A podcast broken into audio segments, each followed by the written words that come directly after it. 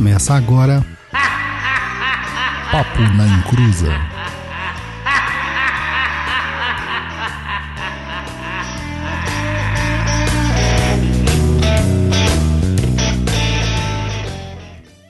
Começou! Aqui é Douglas Rainho e muito cacique pra pouco índio. Assim a Anel manda. Olha só que menino zoeiro. Olá pessoal, aqui é o Roy Mesquita e o Papo na Encruza é o P S T U do rolê. Então vocês assim, né, que são meio zoados, se abracem e morram todos afogados. Beijos de luz. Oi gente, aqui é a Luciana e é isso aí, isso aí, né, Umbanda, isso aí. Olá pessoal, aqui é o Luiz Guenca. E o Corinthians não foi campeão esse ano, mas o ano que vem vamos ganhar o Paulista e seremos campeões brasileiros. Por que você tá falando pelo Luiz? É porque eu gosto. Hum, crise de identidade. Que bosta. Então, pessoal, vemos aqui nesse programete de hoje falar sobre... Qual que é o programa aqui mesmo? sessenta e três, mano. sessenta e três, cara. Hierarquia de terreiro. Existe isso, Douglas? A gente vai saber daqui a pouquinho. Eita! Agora sim, pessoal. Então, depois dos recadinhos...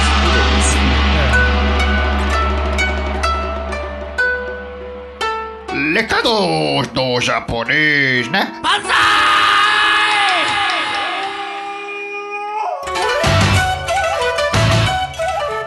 É isso aí, minha gente. O japonês não está aqui. Ele está no trânsito perdido no meio da Black Friday. E ele tinha deixado um recadinho aqui pra gente falando que o Natal tá chegando e ele quer presentinhos, tá? Então, você já sabe, né? Só mandar aquela demandinha pro japonês, já que ele quer ganhar tanto uma coisa, manda uma demanda. Então, falando sério, cara, sábado, também conhecido como amanhã, dia trinta de novembro, a partir das onze horas da manhã, a gente aqui, do Papo na Encruza, estará no Poeira Cósmica Tattoo Studio, do lado do metrô Guilherme da Esperança, fazendo o quê, Roy? Fazendo o quê? O Fazendo. lançamento daquele livro tchutchuco, lindinho, Exuzada. Ah, vale lembrar, né, que as pessoas que estiverem ouvindo falar, meu Deus, o que é esse Exuzada? O que está acontecendo? O ano é dois mil e dezenove, nesse ano nós lançamos o nosso livro, nosso livrinho, bonetinho, pelo Catarse. Então, assim, no futuro, ai, meu Deus, onde eu vou achar? Não sabemos ainda onde vocês vão achar, mas talvez vocês achem. Pode continuar. Esperamos que vocês achem, né? Então, a gente vai estar lá a partir das onze horas, Poeira Cósmica Tattoo Studio, ao lado do metrô Guilherme da Esperança. É do lado mesmo, gente. É chegar no, lá no metrô e atravessar a rua. Rua Costa Rego, vinte e cinco A. E o mais legal é que você nem precisa acordar cedo, porque a gente só vai começar às onze horas lá, tá? Ixi, só vai depois do almoço. É, e só vai até às dezesseis, tá? Então a gente não vai ficar lá o dia inteiro disponível. Não. Quem fez a participação do Exuzada, eu acho que nem vai dar mais tempo, viu, de fazer o formulário, porque vocês nem checaram o spam de vocês. Tem uma galera que recebeu a mensagem da Luciana e nem sequer entendeu o que estava acontecendo. Então você não vai ganhar seu livrinho lá se você não, não se inscreveu no formulário. Então vai ter que esperar ir pelo correio, tá certo? Além lá da questão da nossa ilustre presença no Poeira Cósmica Tattoo, a gente também vai ter Flash Day lá com os tatuadores. Pra quem não sabe o que é isso, é tatuagens macumbísticas. É, teremos doces, refrigerantes, herês manifestados, Exus de cartola e, e tudo mais. É mentira. Tudo isso é mentira. Não, mas a parte da macumbística terá. Tá certo? É. Isso. E novidades. Sabe o que a gente criou agora, Roy? A nova Eita. empreitada. Ah. O pessoal falava que tava com muita saudade do Papo na Encruza porque a gente era quinzenal. Isso. E também estavam me xingando muito porque eu não respondi os e-mails. Ah, aqueles e-mails tipo de julho que você não tinha respondido é, ainda? É, não, de, de, de fevereiro mesmo. Então, eu, o que, que a gente fez? A gente criou uma coluninha em áudio lá chamado Tá Perdido, tá? Que uhum. tem um feed próprio, onde que a gente vai ler os e-mails, trazer as informações aqui do papo, do blog, etc, etc e tal. É uma coisa bem rápida, vinte minutinhos, recheado do meu sarcasmo, como sempre. E vai estar sempre intercalado com o papo. Claro que o primeiro episódio, né, saiu na mesma semana do papo. Então a gente tinha que falar dele aqui. Mas o próximo já vai semana que vem. Semana que vem não tem Papo na Encruza. Então vai ter um Tá Perdido também. Falando das novidades, falando do pós-evento do Exuzada e tudo mais. Isso aí. Certo? Então também tá lá no Spotify, né? Se quiser procurar lá, Tá Perdido, tá lá já disponível no Spotify. Tá disponível no feed também. Entra lá no perdido ponto co, você vai encontrar. Não tá no iTunes ainda, porque o iTunes faz o favor de ser um, uma merda pra você cadastrar as coisas lá. E pra quem tem dificuldade em, se, em achar as coisas, escreve aí bit.ly barra tá perdido sem acento e tá, vai ser direcionado direto pro, pro negocinho. Pra nos apoiar, sempre o nosso lindo catarse.me barra papo na encruza ou picpay.me barra papo na encruza. Se não puder nos ajudar financeiramente, pode compartilhar nossos links por aí, marcando aquele seu sacerdube favorito.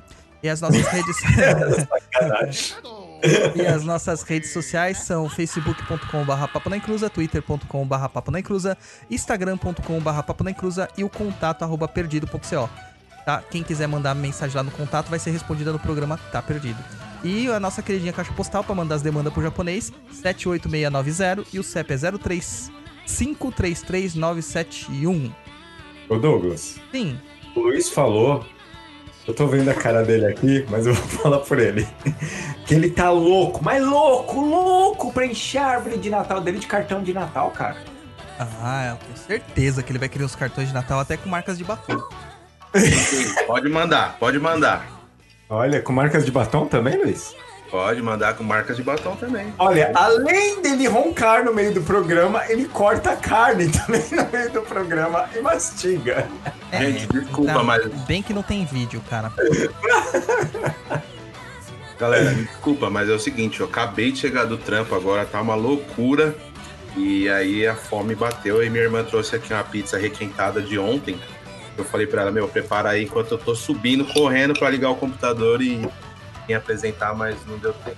Ah, Enfim, mas, mas cheguei, tô aqui. Isso aí. Ô, ô Douglas, deixa eu só passar uma ratinha aqui, pessoal. O, sabe aquele nosso livro maravilhoso, como é muito bonito, né? Aquele O Espiritismo, a Magia e as Sete Linhas de Umbanda. Ah. Pode ser um probleminha com ele, Douglas. O que ah, aconteceu? Eu tinha feito a, a edição do livro. Ah, e a Natiele, Natiele cobra, sabe? Sim, ela, sim. Nossa, nossa, amiga é, daquela é... amiga. Nossa madrinha! É. Beijo, Nath. Ajudou a fazer lá tudo, arrumar.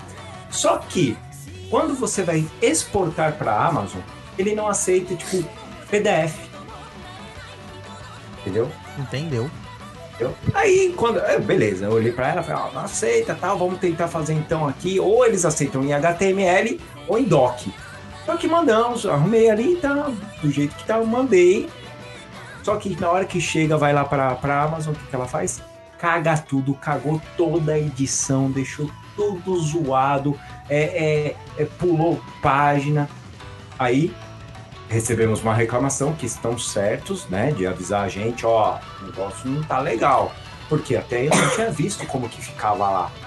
E puxei, baixei lá o negócio lá do, do próprio Kindle, arrumei, agora tá tudo bonitinho lá. Então, se vocês verem alguma coisinha ali, manda a, uma mensagem pra gente, falando qual a página ali que tá com o probleminha.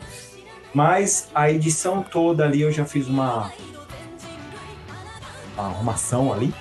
E agora está bonitinho o nosso livrinho ali na Amazon. Ah, deixa eu falar uma coisa, né, Douglas? Sim. É o livro em formato Kindle mais vendido da Amazon, cara. Não. É, nosso livrinho, cara. Nah, você tá, tá brincando. Tá ali, mais vendido ali. Você coloca, aparece o livro que tá lá, Miliduca, que é o, que é o, o físico. Em segundo lugar, o nosso lá, bonitão, com a capa lá, lindíssima. Quem foi que fez a capa? Ah, deve ter sido eu, né? Não. Não? Não. Okay, foi. Ô, Roy. Ô, Roy. Foi. Vou interromper você, o Douglas, ah. ele tá se achando muito essa semana. Ah, sabe, então tá. Sabe, sabe do que, que eu apelidei ele? Ah. Do Kiko. Sabe por que o Kiko? Ah. Porque o Kiko é dono da bola. Tá bom, acabou o jogo, é meu, entendeu? Se eu não jogar, ninguém mais joga.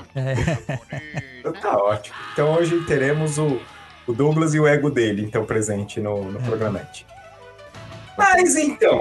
Vamos voltando aqui, então, galera, que vocês viram alguma coisinha na Amazon, dá um toque. Não é assim, eu não faço mágica, entendeu? Na parte da noite eu vou lá dar uma arrumada, mas sempre que possível eu vou arrumar a diagramação lá para deixar bonitinho para vocês, tá certo? Então vamos começar a nossa programete de hoje, que vamos oh. falar sobre hierarquia, né? Pode falar, Luiz. Antes de começar, posso dar um recado agora ou não? Pode. bem que eles já falaram que recado amanhã... Recado romântico. Não, não é recado romântico, não. Amanhã, como é saber de todos, né? Estaremos lá lançando... Vai estar repetindo tudo mesmo? Ou... Não, eu vou falar com o pessoal. Prolixo, cara. Caraca, eu... Vocês vão deixar eu falar ou vai ficar me interrompendo? Faustão. Nunca, nunca, Faustão. Desculpa. Continua aí. A gente então, te ama. Tô falando o pessoal que vai lá, leva a máquina pra tirar foto com a gente, pra conhecer a gente pessoalmente. Vou ficar muito contente de tirar foto com todo mundo. Todo mundo que for lá, chega lá, fala, vamos tirar foto, a gente reúne todo mundo lá e tira foto pra quem não conhece a gente pessoalmente ainda. Isso aí. Não tá que certo? Estejam perdendo alguma coisa. Vocês vão ver lá. Só o Roy e a Luciana que são fitness. Eu e o Luiz somos duas bolinhas. E é isso aí. É isso Bom, aí. Pra quem já me viu, eu sou um japonês cabeçudo, baixinho, gordo. Com as pernas tortas. Com as pernas tortas, exatamente. É mil e cem, então.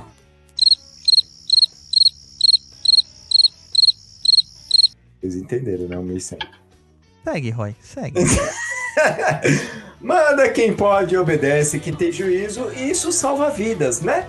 E hoje, nesse programete aqui, deixamos no molho aqui, ó. Ela ficou aqui escutando a gente falar um monte de besteira agora. Nossa, ó, ó, ouro da casa. É ouro da casa que fala, né, Lu? É. Ouro da casa. Ah, antes o ouro da casa, né, do que... a, a Érica, a mãe Érica... Benção, mãe Érica, seja bem-vinda. Deus te abençoe, Zifi. Eu voltei. Zoada, gripada. Mas tô aqui, porque quem manda na minha gripe sou eu. É isso aí, é você que manda essa porra toda. Vamos começar o nosso programete de hoje. É, entrando no nosso tema, né? Falando sobre hierarquia. Gente, tem alguém mandando aqui mensagem? Peraí, gente. Calma. Então vamos lá. Ahn... Uh... Nós podemos começar... Não, você colocou um negócio aqui, cara. O espiritismo é um parlamentarismo? Então, na verdade, eu vou explicar, cara. Porque a gente não, não fala sobre políticas nesse programa, né? Não. Mas hierarquia, ela remete a, um, a uma estrutura meio que organizada social, né? Certo. E a forma mais comum que nós conhecemos de uma estrutura organizada social é a política, tá? Isso. Então, eu coloquei aqui alguns exemplos que são sempre comparados com a Umbanda, né? O espiritismo, uma casa espírita, ela é hum. muito próxima de um parla- parlamentarismo representativo. Ou o que, que é isso? Ah, desculpa os sociólogos aí e tudo mais. É, é, desculpa, Gelo. É, o parla- ah, falando isso, eu estive lá no Vortex, tá? Só pra falar. Isso, foi tá, muito acabou. Bom programa. Foi muito legal. Tá, tchau. É, parlamentarismo é o seguinte. É, existem diversos parlamentares... que é, são representantes direto do povo, ou deveriam, e tem um chefe de Estado que responde, é um chefe executivo, eleito pelo, pela maioria, mas quem acaba executando a maior parte das questões é um ministro indicado por ele. Acontece muito isso dentro da casa espírita. Temos uhum. todo o grupo social, temos o dirigente escolhido, mas quem manda mesmo na bagaça toda são os espíritos, certo? Isso. Então Verdade. São os espíritos que vão mandar sobre, dentro da estrutura do espiritismo. O certo. Catolicismo, hum. muitas pessoas associam a teocracia por questão do Vaticano. Por causa Isso. do Vaticano. O Vaticano é a teocracia mais antiga, se eu não me engano, que existe. E a mais, é, digamos, contínua. Uhum. Só que não é bem assim. O catolicismo, né, a estrutura de, do catolicismo é totalmente baseada na estrutura de império, do Império Romano. Uhum. Então é basicamente um reinado. E o catolicismo tem essa estrutura. Tem o Papa, que seria o rei, o imperador. Uhum, Existem isso. os cardeais, que seriam aqueles que estão abaixo do Papa. Os bispos, representantes dos papas em cada um dos locais do planeta e assim por diante. Uhum. Tá? No candomblé, já é tido mais como uma comunidade. Então, seria mais um comunismo, entre aspas, com uma representação. Tá? Certo. O comunismo não tem nada a ver só com a foice, espada e com a luta de classes, mas com as comunas, que são os, uh, os conjuntos, né, os agregados de pessoas que lutam e que querem o seu próprio, o seu próprio bem, a sua própria liberdade e fazem aquilo pela comunidade, né, pela é. comuna. É, bem superficialmente, gente. Não, sim, sim. É, então o candomblé tem isso. Ele tem as representatividades como pai de santo, tem todos os cargos lá eletivos e tal... Só que a comunidade, ela é fechada em si. Ela se abastece, uhum. ela, se, ela se basta, por assim dizer. Uhum. Na Umbanda, é um pouquinho pior. Tá? Lembrando que a Umbanda foi fundada, né, fundamentada, na verdade, no meio da ditadura militar. Sim. E muitos dos, o, dos dirigentes, eles ou tinham passado militar, família militar, ou eram militares. Então isso acabou sendo migrado para a Umbanda também. Então nós temos um chefe, que é o ditador, que é o, o chefe do terreiro, né, que é o pai de santo, e ele determina as funções e determina como a casa vai girar, né? Uhum. Neste caso não é uma ditadura tão ruim assim, mas é, é porque cada casa tem a sua, a sua estrutura, tá? Certo. Não tem tanto o apelo de comunidade que tem no candomblé, uhum. tá? Porque você pode sair e entrar a hora que você bem entender. Né? É, também não tem um autoritarismo. Ditadura, no caso aqui, seria muito próximo de como eram di- as ditaduras antigamente mesmo, que é, é uma pessoa eleita, no caso eleita pelos espíritos, para é, governar durante um tempo ali num determinado espaço, né? Com certo. Regras e limites, porque uhum. o limite do dirigente da Umbanda é o que o guia-chefe da casa determina, tá? Isso é só pra deixar uma coisa assim bem espaçada, tá? Não que a gente faça apologia a nada, nada, nada. Só pra entender um pouquinho como funciona a estrutura é, social da, da, das religiões e como elas são comparadas. Certo. Érica. Oi. Como é a sua ditadura? Rapaz, a minha ditadura... Não pulo, posso pular essa pergunta? Pode. Pode ser. Quem tá Depende roncando do meu é o, é o Julian que tá roncando. É, eu tava ouvindo mesmo o barulhinho aí de fundo. É, tá perto da Luciana aqui roncando. Então, tô brincando, Roy. É. Ah, depende, né, cara? Depende da situação. Nós, nós temos, né, as, as normas que são, né, na verdade, já abertas, né, aos uhum. filhos assim que eles entram na, na corrente. Temos condutas é, que se com, complementam, né? Tô falando eu e a Andrea, né? É, eu acho que não, não, não sei te, não sei usar uma palavra para definir como Mas é a nossa. Você concorda mais ou menos isso com o Douglas falou? Concordo, concordo sim. Então, tá bom. É, Douglas. Ah, só, só uma questão assim, é que é, eu sei que essas coisas são meio delicadas e polêmicas é, e tal. Não, tá? Sim. Nós aqui não somos apolo... não fazemos apologia a nenhum tipo de forma de governo, tá? Não. Na verdade, eu e o Roy somos mais anarquistas e quer ver se pegar fogo.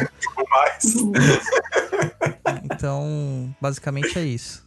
Isso. E aí a gente pode falar, né, cara? Porque assim, a hierarquia de terreiro, ela tem várias funções ali. E assim, o consulente, cara, normalmente ele não entende nada do que que tá acontecendo. É, nem a própria, o próprio pessoal que trabalha dentro da Umbanda entende muitas vezes, né? Confundem é, muitas porque, coisas. Porque tem, tem, ó, já teve gente no, no nosso grupinho lá do, do Umbral que veio perguntar, né, de algumas coisas assim, e falava, ah, mas é, é, isso aqui era um cargo que a pessoa estava fazendo, e aí a gente tinha que explicar. Mas assim, pessoal, se você faz parte de um terreiro, tá vendo alguma coisa, pergunte pro seu pai de santo o que, que é aquilo, o que, que tá acontecendo naquilo, hum. né? Eles vão tirar as dúvidas e vai te, vão te ajudar todos a esclarecer essas coisas. Então, mas nós vamos ajudar um pouquinho aqui explicando é, o que é cada desses cargos, né? E aí vamos fazendo esse bate-bola. O Douglas vai falando mais ou menos o que, que é e a Érica vai falando o como que funciona no terreiro dela, certo? Certo. Então vamos lá. Então a gente pode começar a falar do... Eu acho que a, a, a parte principal, tirando o chefe da casa, né, é o, os cambones. É, porque sem chefe de casa uhum. e sem o cambone não tem casa. Tem né? casa, né? Não dá pra uhum. você ser autossustentável ali. Não dá. Então, o cambone, é conhecido como os auxiliares, né? Eles uhum. são a, a porta de entrada para qualquer tipo de atividade dentro da, da, da casa de Umbanda. Então, o cambone... que a galera chama de cambono também, ou cambona, né? É, ele é, é o estagiário a princípio, ele é o, o assistente, o consultor, o fiscal. Ele é, cara, ele é uma figura muito importante, né? Uhum. Ele vai ficar do lado do, das entidades, basicamente. Tem a, a, a, as funções de ajudar a entidade, auxiliar ela com os elementos que ela precisa, auxiliar a chegada do consulente até o ponto onde a entidade está, é, servir de intérprete para o consulente, porque alguns guias falam de uma forma bem enrolada, e o cambono, ou cambone, ele está acostumado com o linguajar do guia, Então ele consegue traduzir de uma forma mais é, legível, né, e inteligível, uhum, as coisas que os guias falam, até porque eles usam muitas gírias internas, né, muitas é, palavras que ditas de terreiro, jargões de terreiro. E aí ele consegue também fazer o que é mais importante, que é a fiscalização daquele médium, para que aquele médium não caia em decadência, não caia no misticismo, no animismo, ou pratique qualquer situação degradante. Então, assim, você acredita que, por exemplo, uh, isso tem que trabalhar bastante dentro de uma casa, né? Muito. Você é médium, você está incorporando e tal, e aqui você trabalha com aquele cambone há alguns meses ou anos, já há bastante tempo ali. E, e aí o que que acontece? Por algum motivo, a sua entidade começa a agir de uma forma diferente. E o cambone chega para você e fala assim, ô, ô Douglas, ó, é, o rompe-mato, no caso, tá fazendo uma coisa tal, tal, tal, que eu nunca vi ele fazendo.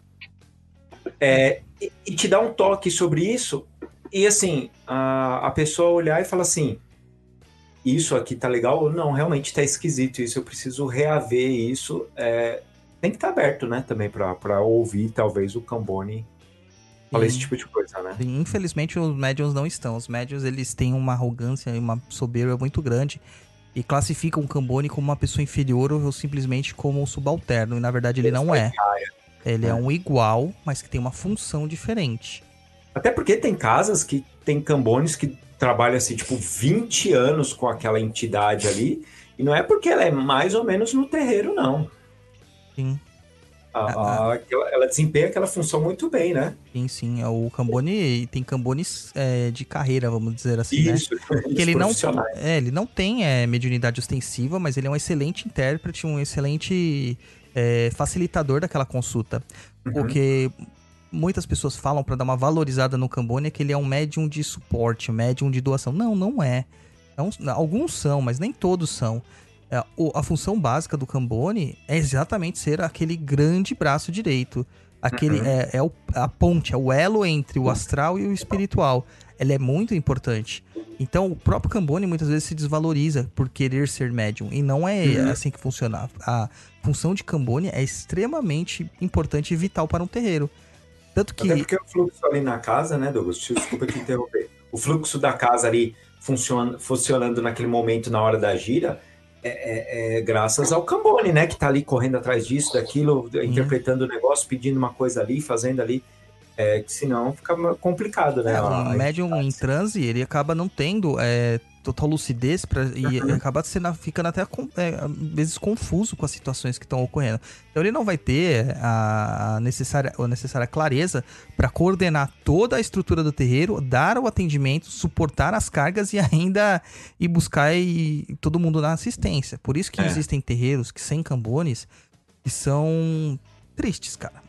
É triste, hum, de ver, porque você vê que tá faltando alguma coisa, sabe? É, é. Um, é uma peça importantíssima dentro da, do Congá.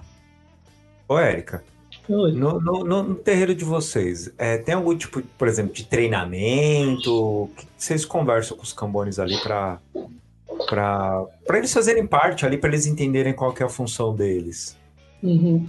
Então, o Roy... É, primeiro eu gostaria de falar que eu tenho um carinho muito grande pelos cambones, muito grande por essa função, é, ouvindo vocês falarem aí, e, e de fato, assim, não dá para imaginar realmente um trabalho sem cambone, não dá para imaginar o guia indo lá pegando é, as coisas necessárias, não, não dá para imaginar... É, Tá, interpretar aquilo que é a forma como ele fala para a pessoa, enfim, todo, tudo aquilo que o, o cambone faz, além de ser o segundo olho e o segundo ouvido mesmo do, do dirigente, porque, como o Douglas falou, dependendo do transe que você está, não tem como você ficar com um olho no peixe e outro no gato. Ou você faz uma coisa bem, ou você faz outra, né? Então, é preciso realmente ter alguém de confiança. O cambone, para mim, representa isso. Representa alguém que, que, que, que é a cara do que a Umbanda procura pregar.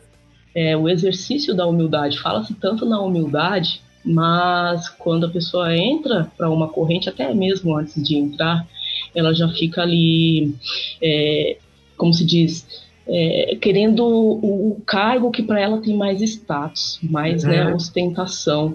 E o Cambone é tido como aquele rejeitado, como se fosse o empregado, e como se ser empregado também fosse algum demérito. Verdade. Né? E é um... um pouco com algumas pessoas, né, Érica? Aquele papo do o Cambone ser o fofoqueiro, que não tem nada a ver uma coisa com a outra, né? Porque Cara... ele relata, às vezes, porque o médium tá ali com o problema. Ele vai uhum. trocar uma ideia com o médium. O médium é arrogante, essas coisas. Ele vai levar pro pai de santo. Uhum. E aí o médium que tá ali, né, o, o ego ali encarnado, ah, eu queria fofoqueiro. E não tem nada a ver, o cara só tá querendo que, que, que exista um bom trabalho dentro da casa, né? Exato, e assim, respondendo ao que você perguntou no início, se na nossa casa há algum preparo, é... uma coisa que eu não posso deixar de falar é o seguinte, a Andrea, ela foi, cam... é... vamos dizer assim, vai, chefe, responsável pelas cambones do outro terreiro que a gente fazia parte, por sete anos. Olha, que legal. É... Entendeu? Então, assim, é, pense numa pessoa chata, filha de Nanã, com sete anos atuando dessa forma. Uhum. É, então, assim, claro, existe sim é, uma conversa. É, isso a gente precisa que você faça. Até em relação a isso que você acabou de falar, ah, da fofoca. Porque, às vezes, o Cambone, principalmente quando ele é novo, fica com receio, né? Ah, mas sim. eu vou falar... Elas vão achar que eu estou fofocando, que não sei o que, não sei o que. E aí eu falo, olha, eu preciso saber. Porque se você não me fala e algo está acontecendo e eu não estou enxergando, como que vai poder ser corrigido? Enfim, não, não dá. É, mas assim, há, há um preparo dessa forma. Há primeiro uma conversa, né, bem clara, explicando qual é a função. E, e assim, assim que o médium entra na corrente, ele começa... É, é, a ser auxiliado por cambones mais antigos, né? E aí ele vai aprendendo dessa forma também, complementando, né? Então, e além disso, a Érica falou uma, uma questão muito importante, justamente essa questão do você precisa falar pra mim, eu preciso saber. A gente reforça a característica ditatorial da Umbanda, né? Uhum. Ali não é um lugar que muitas pessoas falam assim, ah, eu vou pra Umbanda pra fazer amiguinho. Não, não, você não vai. A Umbanda uhum. é um lugar de trabalho. Até muitas casas que misturam é, a corrente com a vida é, pessoal acabam trazendo problemas para o terreiro. Com certeza. Sabe? Então é, tem que saber dividir muito bem isso aí para não acontecer do, de uma questão pessoal a acabar com uma casa, como acaba. acaba. Muitas casas acabam porque começa a fofoca, uhum. começa a intriga e também começa a, o mimimi, o melindre. Uhum. E as pessoas têm que entender ali que quem manda ali é o dirigente e o guia-chefe. Você tá naquela casa, você tem que se sujeitar àquelas ordens e aquelas questões que estão sendo postas. Se você não uhum. se enquadra a isso, tchau. Procura outro Exato. Lugar. Penso da mesma forma, Douglas. E independente de qualquer coisa, independente de qualquer tipo de relacionamento, ali dentro é uma casa espiritual e, e, e é só isso. Nada além disso. Então não tem que misturar amizades, não tem que misturar nada. Aconteceu algo que não vai, não, não vai de acordo com as normas da casa, tem que ser dito, e é preciso ser dito, senão vira uma bola de neve e depois pra contornar, às é. vezes nem dá, né? Não dá, não dá. É, e a gente, a gente vê isso acontecendo a todo momento, né? É, depois a gente acaba tendo também a questão dos ogãs ou curimbeiros, né? Que é um, seria um...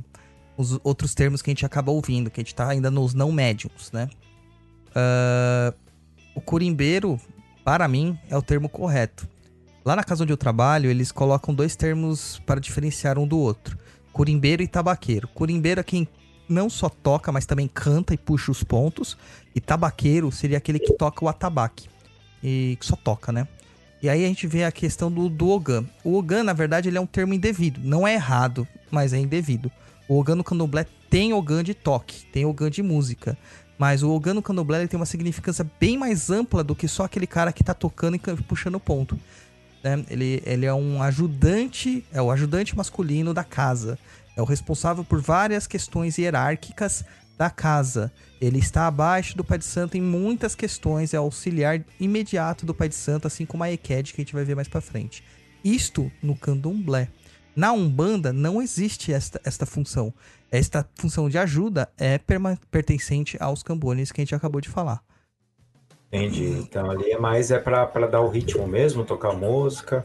Sim, sim. É que o Ogum acabou se popularizando, né? O termo Ogum acabou se popularizando. É. Mas é que assim, o Ogum ele pode ser muito mais do que simplesmente o cara que toca o atabaque. É, uhum. Tem o Ogum de corte, por exemplo, que é o cara que é o Axogum, né? Que faz o, o, os cortes rituais no Candomblé. Lembrando que isso não tem na Umbanda, e etc e tal. Aí é, é um cargo estritamente masculino. Ogum é masculino no Candomblé. Certo. Entendi. E aí tem também, né, além dos Oguns, tem o vigia e o porteiro. O que, que seria o vigia e o porteiro? Então, esses são termos que às vezes a gente não encontra em muitos terreiros. São mais os terreiros de Umbanda tradicional que possuem esses termos, vigia e porteiro. Que certo. É, na verdade, a pessoa que é responsável por ficar ali na porta recepcionando as outras. Certo. É, por que que acaba sendo um cargo... É...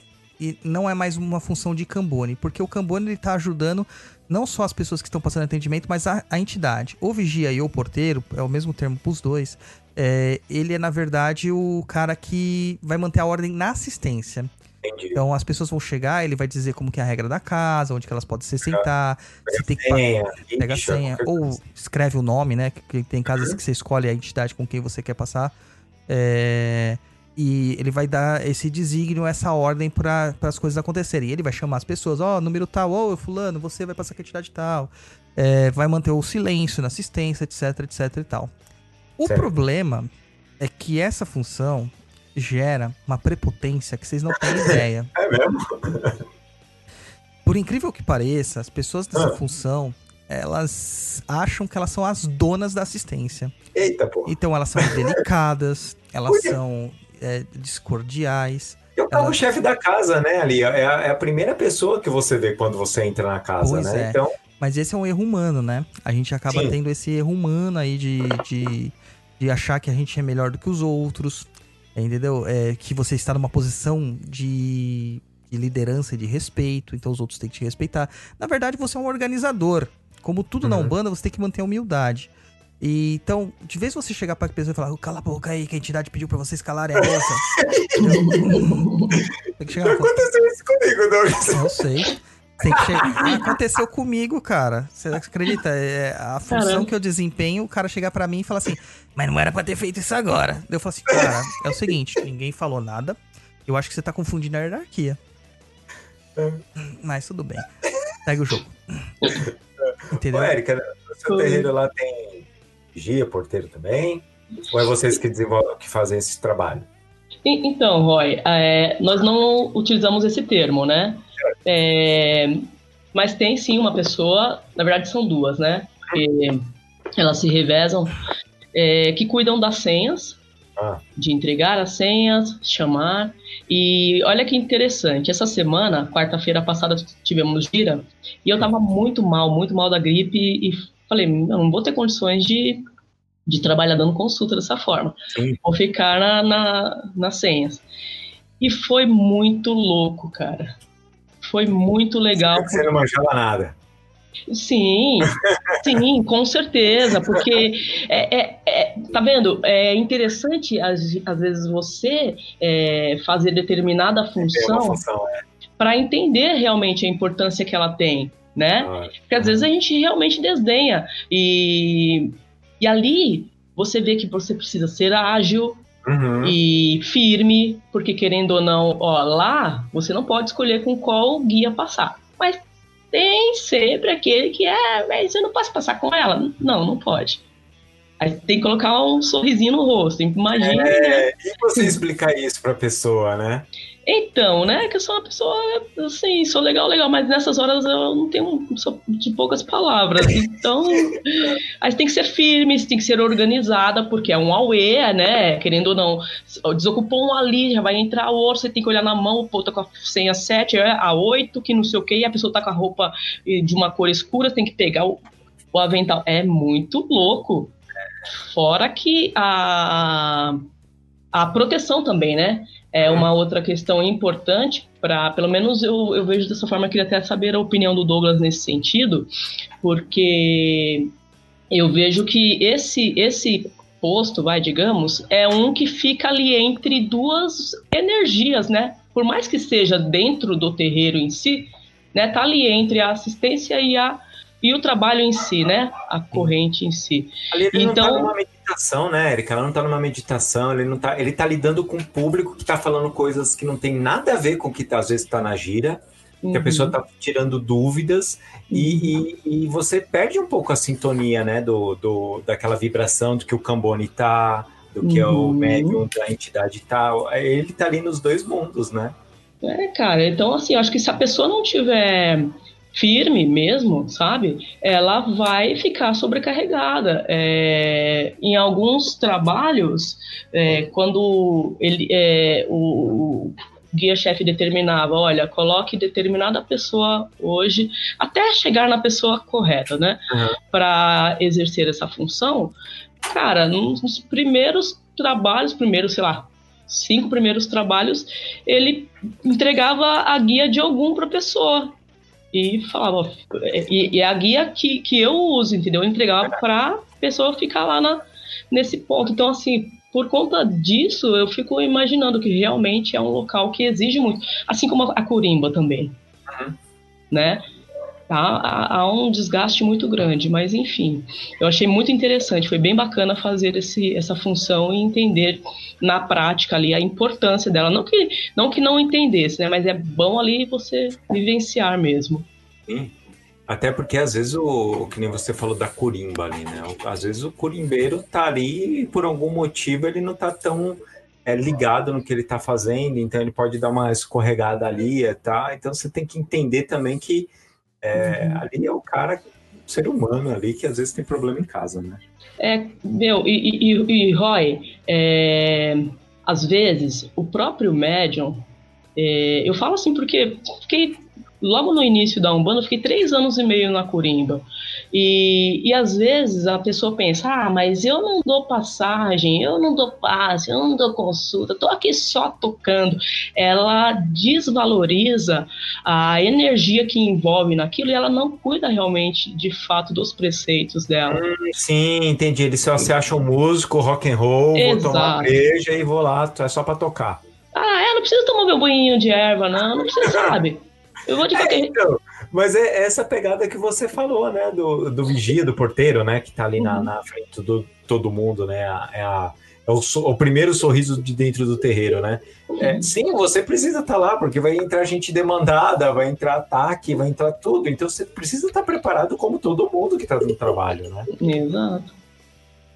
Douglas, mais alguma coisa? Só voltando o termo do Cambone lá, é, do Cambone, não, do Corimbeiro, é, que as pessoas até acham que também é um cargo secundário. Cara, a Corimba, apesar de não existir isso no, na, na Umbanda do Zélio, ela também é importante porque ela dá ritmo aos trabalhos. Uhum. Né? Então o corimbeiro ele tem que estar tá antenado ao trabalho, ele tem que estar tá com os preceitos em dia, ele tem que estar... Tá... Na verdade, todo mundo que está dentro do, do congá ali, né, é, da área então. de trabalho, tem que estar tá com isso. Mas o corimbeiro, ele não é estrela. O que a gente tem visto hoje em dia é corimbeiro se achando cantor, entendeu? Entendeu? Super, é, super estrela. Ele não é. Ele não é. Ele está louvando as entidades e os orixás que estão se manifestando no terreiro. Ele não é o louvado. Tá? Uhum. Tem gente que se curva a, a corimbeiro hoje em dia, e tabaqueiro, né, que se denomina arrogância, e, e que fazem músicas novas e tal, que, cara, são até bonitas, são legais, são ritmadas e tal, mas não tem a essência dos pontos trazidos pelas entidades. Uhum. Tá? São mais é, músicas simbólicas do que propriamente com energia, entendeu? E com função mágica, porque o ponto cantado é uma função mágica, mas isso a gente vai falar num episódio à parte. Isso aí. E aí a gente pode pular então já cada função, a médium, o médium de atendimento, que é o cavalo, né? É, aí a gente começa a entrar nos, nos cargos que tem realmente a manifestação mediúnica de uma forma mais ostensiva, né? Então todo mundo que não é cambone, não é vigia, não é porteiro, não é corimbeiro, né, hum. tabaqueiro e tal, ele é um médium de terreiro dentro do terreiro, que tá lá dentro trabalhando. Ele tá dando passagem pras entidades, então ele vai ser um médium. Inclusive, o pai de santo. Inclusive, o pai e mãe pequeno. Eles são também médiuns de atendimento, só que com outras hierarquias. Uhum. O médium padrão é aquele que entra na casa, ele começa a desenvolver a mediunidade, ele começa dando passes, ele começa dando benzimentos, ele começa dando atendimentos. Ele é confirmado dentro da, da liturgia de cada casa e parou aí. tá? O próximo, a próxima etapa seria ele se tornar uma, um pai e mãe pequeno, que não são todos que vão se tornar. Douglas, rapidão. Voltando ali no médium de atendimento, cavalo. Eu já vi pessoas falando que não pode, que no terreiro delas não tem cavalo. Tem equipamento. Cavalo é um animal irracional e não sei o que lá, que isso ah. é desmerecer o médium. Ah, mas, cara, é, é o seguinte, cavalo é um animal extremamente sensível e inteligente. Quem tá falando isso tá falando uma besteira que não conhece nada sobre o animal. Quem tá falando é um jumento. É. Inclusive, o próprio jumento é mais inteligente. Né? É, é, aliás, o, o burro, que é muito... É, o jumento, o burro, é, animais de carga, assim, que não é a mesma coisa, mas tem uma proximidade... Eles são muito mais fortes que o cavalo, muito mais resistentes que o cavalo. Enquanto não quer trabalhar, não vai, né? Não vai, cara. Sabe? Eles sabem a hora deles. É, mas essa questão do cavalo, ele se dá muito pela forma como a entidade ela se manifesta pela visão, pela clareaudiência, pela clarevidência uh, das pessoas. Ela parece que ela está realmente montando no, nos ombros do, do, do médium. Tá? Hum. Então, essa é a terminologia da Umbanda. Na, no Catimbó e na Jurema é chamado de acostamento. Né? É. O, o espírito acosta, tá? E algumas juremas e catibós chamam de cavalo, outras chamam de aparelho ou equipamento. Mas, cara, quem começa a criar mimimi por essas coisas, mano, é porque nem tá incorporando, tá se achando muita coisa. Cara, médium é instrumento mesmo. E como instrumento, uhum. ele não tem vontade. Ele tem que certo. servir os guias. Tá, e aí, cara, é um dos cargos que eu, que eu acho mais complicado dentro de casa, tá, do terreiro, que é o pai e mãe. É pequeno, né? É, esse é um cargo extremamente complicado. Ah. Porque aí começa a trabalhar com a soberba, entendeu? Aí ah. começa a trabalhar com a questão do de dando um cargo para as pessoas. É, ah. O que acontece assim, a maior parte das pessoas que estão dentro de um terreiro de Umbanda não vão é, chegar a um ponto de serem coroadas, que é o nome que se dá para esse tipo de determinação, pai e mãe pequeno. Uhum. É, são pouquíssimas pessoas que têm um caminho para isso. É, quem decide isso não é um curso que te vai te dar estolas douradas. Quem decide isso é a entidade chefe do terreiro. Ela vai chegar um belo dia num médium e, ou numa médium e vai falar assim, você tem que ser coroado, você vai preparar. E, quando essa, e não confundir coroação de pai e mãe pequeno com a coroação que tem de entidades. Não tem nada a ver uma coisa com a outra. Essa coroação de entidades, na verdade, é a confirmação. A confirmação da mediunidade do médium e da, do guia que vai dar frente ao médium, que geralmente é um caboclo ou um preto velho. Tá? E o, o, essa confirmação do, do, do pai e mãe pequeno, por exemplo, ele depois ele pode montar um, uma casa... um terreiro, se ele quiser. É, esse é o caminho. O pai e mãe pequeno, ele tá, tá sendo preparado para isso, tá? Ele tanto pode gir, é, tocar as giras dentro do terreiro, tá? Ele pode também é, ser responsabilizado por alguns pequenos... É, pequenas funções dentro do terreiro, como defumação, preparar defumação, como firmar o congá, firmar a tronqueira, fazer as giras de desenvolvimento, tocar as giras fechadas, tocar as giras de esquerda, preparar as pessoas, servir de elo de comunicação entre a, os médiums e a dirigência da casa, tá? Entre tudo mais. Porque o dirigente é visto como aquela pessoa distante. O pai e mãe pequeno, ele saiu do meio dos médiums de atendimento. Então ainda tem aquela proximidade, sabe? Isso, então uhum. ele acaba sendo essa, essa ponte para comunicação entre os dois. É, então, você tem que ser chamado para ser pai ou mãe pequeno. Também são outros termos que, que, que se usam, é capitão ou braço direito. Tá? Você é. não vai se falar assim, eu quero ser pai pequeno. Ou sair por aí, como eu conheço uma pessoa, que fala assim, eu sou mãe pequena. Por que você é mãe pequena? Ah, porque eu trabalho há trinta anos naquela casa. Porque minha entidade faz show naquela casa. Não, não é. Tá? Você só é pai e mãe pequeno se você tiver a coroação de pai e mãe pequeno. Entendi. Tá? E... E é uma responsabilidade tremenda, porque você não tem a autoridade que o dirigente tem, uhum. não tem todos os direitos que o dirigente tem, Sim. e você acaba levando porrada de médiums e também dos pais da casa. Certo. Ô, Érica, Oi. E, e como que funcionou essa, a questão de... Era um terreiro novo de vocês, tal, e tem mãe ou pai pequeno na sua casa? Não tem, não, não tem, tem, Roy. Não tem, mas é por causa de tempo, tempo que eu digo assim... Vamos esperar mais tempo, vamos trabalhar mais com a galera e se num futuro precisar, Acontece, cara, ou, tipo, vamos ver o que vai dar. Olha, sinceramente, é, a respeito de, de preparar alguém até o exato momento, não foi nos passado nada nesse sentido, entendeu? É, talvez porque ainda é muito recente, né? Quase dois anos ainda, mas é pequena e tudo mais. É, não tenho, na verdade, nenhuma opinião ainda formada nesse sentido. Eu só sei que do jeito que está, para mim, está bom, entendeu? Então, é, também não tenho ressalva nenhuma e problema nenhum em é, o que eu puder passar para o outro, né? Passar. É, não, não é, não é essa a questão, mas eu, se continuar do jeito que está, acho que serão as duas dirigentes mesmo só. Certo, entendi. E tá tudo certo. Pode acontecer, né? Também, né? Tá tudo certo, foi o que você falou. E uhum. a, o que acontece muito nos terreiros, cara, é que por, às vezes as pessoas, o Pai de Santo não tem essa, essa, esse entendimento, essa lucidez para permitir a criação de, uma, de um cargo que pode vir a... É, como eu diria... É, ameaçá-lo, é, ameaçá-lo ou ofuscá-lo. A Érica sabe que às vezes o pai e a mãe pequena eles acabam se sobressaindo mais do que os... Ela já foi, né? Praticamente. E... Me lasquei. Ele acaba se sobressaindo mais. Tanto na hora de, da assistência, pedir pra se passar com aquela pessoa, quanto na hora de levar a paulada do Pai de Santo, que acha que tá tirando o, o, o, o brilho dela. E, e não é assim, né? Não, não é essa a ideia. E muitos terreiros morrem porque o pai não quer passar é, pra frente e não tem ninguém preparado pra isso. Tá? Não uhum. que a espiritualidade não dite, a espiritualidade dita. Né? E o que acontece é o que aconteceu com a Érica. Ela acaba saindo e formando uma nova casa. Uhum. Entendeu? E o outro ela terreiro acaba morrendo. Tudo. Sim. É, eu já vinha num, num processo, né? De, fiquei nove anos nessa casa. Uhum. E desses nove, quatro estava sendo preparada para ser mãe pequena. E aí já tinha começado a atribuir outras funções, né? Estudo, então desenvolvimento teórico estava por minha conta.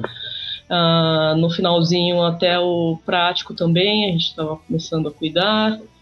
É, havia, graças a Deus, assim, pelo menos na minha frente, né? um respeito dos demais da corrente. Lógico que não de todos e nunca vai ah, ser. Isso acontece, né? É, sempre tem aquele que, que não quer respeitar, que quer desmerecer, que tem dificuldade em aceitar que alguém ali do grupo, né? De uhum. certa forma, vamos colocar assim, tá? Ah, se destacou, vai, né? Então aquilo incomoda e a pessoa... Enfim, aconteceram algumas situações bem delicadas nesse sentido. Isso que o Douglas falou de... incomodar quem está acima também, aconteceu bastante. E é, é, é isso, meu, meu caminho foi esse, acabar saindo e... Eu, eu acho que essa é a parte mais complexa, né, de lidar com o terreiro, né, da, da hierarquia do terreiro, é a, é a questão do trabalhar com o ego das pessoas, né? Nem me diga. Porque, porque é, tem a galera que vai para salvar o mundo. Então, quando você chega para ela e dá um... Opa, calma, pega aquela sua bolinha, que é sua amiguinha, e baixa ela um pouquinho. E a pessoa se sente ofendida, porque ela tá achando que ela tá salvando o mundo e você está podando ela de alguma coisa. Aí, aí tem as aberrações que a gente conhece, né? Que é as pessoas saírem com ódio das casas e montarem o terreiro delas, porque na cabeça delas aquilo uhum.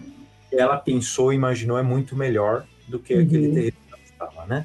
É, e aí ela vai ter os desafios de sabores de todo o terreiro, e... né? Exato. Todo o terreiro. Isso. Tá? Por isso que a função, você não vai simplesmente, ah, sou um médium aqui, não gostei do que meu Pai de Santo falou, ele virou a cara pra mim, é, fiz biquinho, vou sair e fundei minha casa. Não. não. Você só pode fundar sua casa se você tiver, no mínimo, coroação de pai ou mãe pequena. É hum. fundamentado isso, entendeu? Isso é fundamentado. E no caso, isso aí é como se fosse um medionato, né? Isso é o medinato, que é o, a missão sacerdotal, entre aspas, bem entre aspas, né? Do dirigente, uhum. né? Que é se tornar dirigente. Entendi. E aí, o último... A última função de um terreiro, qual que é? A última função? Não, pai, mãe, mãe, santo, mãe. Né? Seria, né? Mas as pessoas estão criando cada vez mais funções e cargos dentro do terreno. É mesmo? Tá tendo isso? Vixe. Agora deve ter, tipo... Será que é porque, tipo, as casas têm quinhentas mil pessoas, aí você precisa arrumar função pra todo mundo, para as pessoas se sentirem importantes dentro da casa? Então, vamos analisar a situação da Umbanda. E até um abraço para o Tuco, que odeia e acha idiota o termo na Umbanda. É, fui eu que criei, tá? Só pra deixar claro. É, o pai e mãe de santo, ele é exclusivo para a casa, vamos dizer assim, né? São, são, podem ser dois, podem ser três, cara, uhum. podem ser quatro. E nós temos visto na Umbanda é, sessenta pais de santo trabalhando dentro da é. Umbanda. Só que sem mandar, entendeu? Eles não mandam. Então, é como se fosse um setorista, né? Toma conta de um setor, mas não manda porque quem manda é alguém que tá acima deles. É. Eu que, ele não sai para fumo da sua casa, ele não se tornou pai ou mãe pequeno, ele simplesmente fez um curso de vinte e quatro horas e ele tá lá com todo paramentado, bonitinho, reluzindo que nem ouro, e ele não monta a sua casa, ele fica lá dentro. Então você olha para aquele, você olha para aquele congá cheio daquelas pessoas paramentadas iguais, você não sabe diferenciar quem que é o chefe ou não. Uhum. Entendeu? Então é mu- por isso que eu falei, é muito cacique para pouco índio. Uhum. Isso gera até um conflito energético, cara. Porque é muita gente mandando, né? Ou com cargo de mando. São poucas pessoas ali que realmente estão fazendo alguma coisa. Certo. Entendeu? Ah, porque eu sou o dirigente. Eu sou o sacerdote. Cara, dane-se. O sacerdote é o dono da casa. Quem manda na casa não é nem o, nem o dirigente. Quem manda na casa é, a guia, é o guia-chefe da casa, tá? Uhum. E se o guia-chefe tá deixando ter um monte de touquinha dourada, então quer dizer que não tem guia-chefe. É, bagunça, tá, né? Tá sem, sem comando. Tá sem uhum. comando, porque a ideia é justamente é formar o pai e mãe pequeno pra ele dar ou continuidade naquele terreiro, na morte dos pais de santo, uhum. ou ele continuar a, a tradição daquela casa abrindo uma nova casa. Sim. Entendeu? Essa é a questão. É, o pai e mãe de santo, ele tem vários nomes, né? Zelador, dirigente, chefe, cacique, morubixaba, babalaô, babalorixá, ialorixá, babá, iaiá. Tem vários nomes que se dão pra ela, né? Eu nem gosto muito de pai e mãe de santo. Eu prefiro pai e mãe espiritual. Eu acho que tem mais a ver, tá? Ou dirigente mesmo. E ele é feito praticamente da mesma forma que o pai e mãe pequeno. Há uma coroação. Há uma coroação. E essa coroação é feita dando responsabilidades e dando a função e a, a, a permissão para que ele continue é, o legado daquela casa. Então, agora me veio aqui uma, uma, uma dúvida. Aí eu, o Douglas e a, e a Érica respondem, tá? É, por exemplo, uh, eu, eu recebo a minha entidade, eu estou trabalhando na casa e a minha entidade, por algum motivo, comenta ou deixa alguma mensagem na minha cabeça, ou com cambone, sei lá, qualquer coisa assim, falando que, eu preci- que seria a hora de eu montar um terreiro, entendeu? Mas eu sou só o cara ali que tô trabalhando naquela casa. Mas o pai e a mãe de santo naquela casa ali, ou espiritual, ou dirigente, é, em momento nenhum chegou para mim e me deu ou, ou, a outorga de, de pai pequeno ou de qualquer coisa assim. Como que o médium deve lidar com essa situação? Cara, ele não deve lidar, porque ele não é. Ele não tem que montar. Eu ia falar a mesma coisa, ele deve esperar. Às vezes ele vai esperar a vida inteira e não vai ser. Isso é uma vontade é. de ser, de ter um cargo, a vontade de, de na verdade, de, de mandar em pessoas, uhum. né? De ser líder. Mas não são líderes, cara, porque se ele fosse um líder de verdade, ele entenderia que o, a função dele não tá ali, tá em outra então, posição.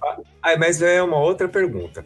Se não é a sua entidade que te dá a outorga de você ser o pai de santo, então é outra entidade que te dá? Também não, cara. Ó, vamos, vamos voltar, vamos voltar. Vamos certo, ser didático, vamos lá, né? Vamos porque voltar. As pessoas se confundem muito. Isso. Se eu estou incorporado e de repente, de repente, chega a minha entidade e fala assim, ó, você tem que abrir sua casa. Me dizer isso, tá errado. Hum. Quem tem que dizer é o guia espiritual. É, não abrir a casa, mas o guia espiritual tem que dizer assim, você tá em preparação para ser... pai pequeno, pra, pra ser braço direito, pra ser capitão. Você tem coroação pra ser feita. A partir da coroação, você já tem a liberação do guia pra montar a sua casa. Certo. Tá? Já tem essa liberação. Então você pode montar. Agora, se o seu, né, o seu, seu, seu, seu espírito do nada, sem essa, essa, esse endosso dos guias-chefes que te fizeram, que cuidam de você, que cuidam da egrégora da tua casa, falar assim, você tem que abrir uma casa, cara, e isso é apenas... Aí. É, é vaidade. Uhum. Vaidade. Porque, por exemplo, vou citar a Érica novamente. Desde que a gente conversou, começou a conversar, eu sempre falo assim, Érica, eu acho que você tem função de, de caminho de abrir casa, cara. Eu via isso, eu via na Érica, eu via no André, no André Bozeto, lá no... Do, de Pinhalzinho, Santa Catarina, sabe? Uhum. Eu vejo no Elton, né? O Elton... nosso camarada, entendeu? Eu falo assim, eu acho que vocês têm isso, mas eu acho, eu acho, Douglas. Uhum. Curiosamente, ela falou assim, eu tô sendo preparada no terreiro. E ela foi num terreiro que não tinha nada a ver, que era um, lá no Oxum, sem falar nada, e falaram a mesma coisa pra ela. Olha. Entendeu? Pro, uhum. pro André, cara, quando eu cheguei lá, eu vi o local onde o André ia montar o terreiro, antes dele montar o terreiro, eu falei assim, e nem tinha ideia de montar o terreiro, eu falei assim, cara, o seu terreiro vai ser aqui. E foi. Sabe? Foi uma... Eu vi aquela situação. Uhum. Eu... Então quer dizer que quem quiser ser pai de santo vai perguntar pro pai do Dodô. Não, não, não, não é isso. Não é isso, mas já de... tinha, ele tinha ido já em uma outra mãe de santo que cuidava da mediunidade dele de outra cidade, e ela tinha falado a mesma coisa, que ele iria dar abertura pra, naquela cidade a Umbanda.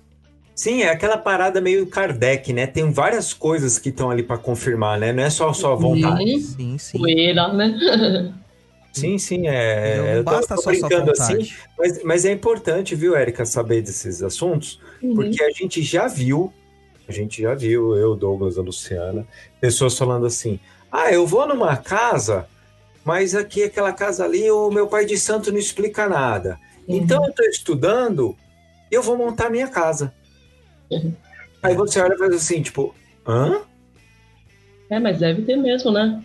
Eu, eu acho até, o, o Roy e, e o pessoal, que vem, não sei se é com todo mundo, né? Pelo menos comigo, na verdade, assim, acho que desde de, de sempre algo diferente que eu não sabia o que, que era, meio louca.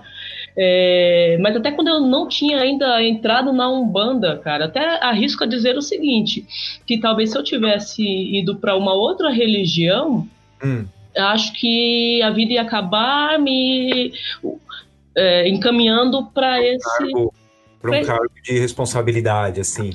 Isso. Aí, assim, falar para você uma coisa que... Ah, eu saí do terreiro querendo... Com o propósito de abrir outra casa? Jamais. Jamais. Eu morria de medo. Eu não tinha... E, assim, o Douglas me conhece... É, sempre fui muito medrosa, muito insegura, é, não tinha um puto, entendeu? Não tinha condições nenhuma uhum. de, de embarcar nisso. E não era esse o propósito. É, e eu acredito que também tenha um pouco disso, que, mas assim, de verdade mesmo, é, às vezes é algo maior, algo que você de repente não consegue nem explicar, você simplesmente sente mesmo, uhum. é, mas dá um medo. Eu acho que quando a pessoa vira e fala com aquela... É, tipo, eu vou lá fazer e... porque eu manjo, é, é, tipo, você sabe que vai dar é, bosta. É, basicamente, sim, quem é pai e mãe pequeno não quer ser pai e mãe pequeno. É, porque não é fácil, né? É, e nunca quis. Sabe, uhum. é uma coisa meio contrária à, à sua vontade. Então aquela pessoa fala assim, eu tenho vontade. Meu, já não é. Exato. Inclusive, inclusive, o Douglas já falou, e não foi só uma vez. Falou pra Érica, falou pro André. E pra Luciana, o Douglas falou algumas vezes também. Pois é, mas a Luciana é outra pegada, né? Não, não, toda, é outra coisa, mas você chegou pra ela e falou assim, Lu... Vou vender meus serviços, é diferente. É o caminho de cada um. Tem uma outra coisa que é, que é bom a gente falar, não tem a ver com o programa, mas tem a ver com a Umbanda no todo, é que, ou na espiritualidade no todo, cada um tem seu caminho. Não, existe, não existe julgamentos. A gente tem uhum. que entender as egrégoras e as funções de cada um. A Kimbanda tem preceitos muito claros. Né? Uhum. É, mesmo que as pessoas tentam falar em três horas de programa, às vezes, o que é a Kimbanda, não vão conseguir. Entendeu? Existem diversos tipos de Kimbanda, como existem diversos tipos de Umbanda. Existem fundamentos básicos. E... Tá? Mas quem dita a regra em todas essas é, vertentes, seja Umbanda ou Kimbanda, é o guia-chefe. E... Viu? Deixa eu. Me deixa. Me deixa. Se o guia-chefe fala assim, ó, você tem que incorporar entidade X Y Z, cobrar os serviços e tal, tudo mais, na Kimbanda, tá? Isso, agora. Isso. Ok. Faz parte da estrutura e da história da Kimbanda. Sempre foi assim, tá? É, então, Douglas, é, isso ainda está tá seguindo o mesmo tema aqui do, do dirigente, né? Sim. É, e, aquele negócio que é, às vezes incomoda bastante a gente quando as pessoas falam, provavelmente incomoda também a Érica, não porque a gente vive numa bolha, é, que nós somos, temos amizade, então nós vivemos naquela bolha, então pensamos igual. Não, é aquele negócio de, ah, mas... É, não pode colocar tudo dentro de uma caixinha. Cada uma é diferente. Cada Umbanda... Vamos falar da Umbanda, assim, né? Cada uma é diferente.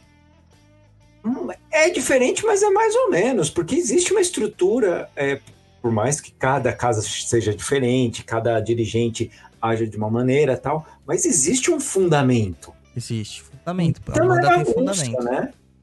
É como eu postei hoje no Twitter, né, cara? Eu falei assim, é, é, cada caso é uma doutrina que é desculpa pra bizarrices, né? Então, é aquela coisa que, que São Paulo já falava, né? Não, não pode tudo, mas é, pode tudo, mas não pode qualquer coisa. Isso. Não, não, não bem assim, ele falava, tudo me é lícito, mas nem tudo me convém. Uhum. Mas é essa a pegada, tá? É essa a pegada. Ô, Érica, vem aqui, tra- traz pra nós aqui na roda. É... Quais são as coisas... Ah, vamos começar com os piores, porque daí já veio aquele banho de água fria. Uhum. Quais são as piores coisas de ser é, uma dirigente de uma casa? Putz, filhos queridos amados que estão ouvindo a gente neste é, momento. Continue amando. É, tô fazendo um... sendo um pouco... Minha mãe fala pra mim, minha mãe fala, nossa, Rodrigo, tem dias que eu te odeio. Eu falo, que maravilha isso, é, é ótimo, porque daí ela não, ela não fica com aquela, aquela síndrome da mãe de, ah, eu deveria sempre amar meu filho. Não, às vezes ela te um bosta, tá bom. Cara, lembrando que a Umbanda, quem manda é quem tá lá na frente da casa. Isso. Isso. Amados queridos, se trouxerem chocolate branco na próxima gira, vou amar mais. Mas assim, é... bom, sendo bem sincera, cara, ah, não sei nem se é por ordem de, de importância, mas a falta de tempo certo. Que você fica para fazer qualquer outra coisa na sua vida, eu acho que é, é um dos fatores que pegam bem. Uhum. Para você curtir sua família, para você não fazer nada, assistir, vale a pena ver de novo. Uhum. Você não tem tempo mais. É, isso é bem complicado. Deixa eu ver o que mais. É, cara, lidar com pessoas não é fácil. Uhum. Pessoas são intrigueiras, sei lá se tem esse termo, mas estou inventando agora. É, pessoas juntas viram um fuzuê. Uhum. Então nem sempre você está num bom dia também, porque você é ser humano, porque você tem T P M, porque você está com um serviço enrolado, enfim. Uhum. Então você também ter equilíbrio, né, para poder lidar com situações que para você, de repente, não precisavam tanto. Não é fácil. Um, atrasos. Atrasos em todos os sentidos. Uhum. Não é fácil lidar. Atraso em mensalidade, atraso na, no horário. Um, puta, cara, tem muita coisa difícil. Uh, li, bom senso. Bom senso é uma coisa que não existe, né? Bom senso, cada um tem o seu, tem gente que não tem. Então, você está propenso a lidar com pessoas que ao aparecer teu... Assim, né? Oi? Aparecer pessoas assim, né? Pois é. E aí, assim, aí você também não pode, né, já chegar com dois pés no peito, mas também não pode deixar o negócio aumentar. Uhum. Então, é isso, falta de compromisso é uma coisa que me incomoda muito. Por quê? Porque tem todo esse é, essa dedicação, esse cuidado, essa entrega do outro lado, que não é nem se vitimizando, porque não tem nenhum coitado nessa história, todo mundo tá porque quer, porque aceitou e acabou. Porque não quiser mais, inclusive eu, amanhã pega a mochilinha e vai embora, né? Mas, é, às vezes, o...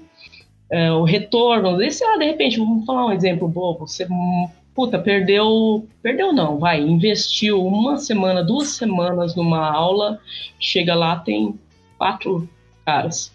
Uhum. Pra, sei lá, depois é, a pessoa, é justamente a pessoa que você gostaria que estivesse ali pra ouvir daquele assunto.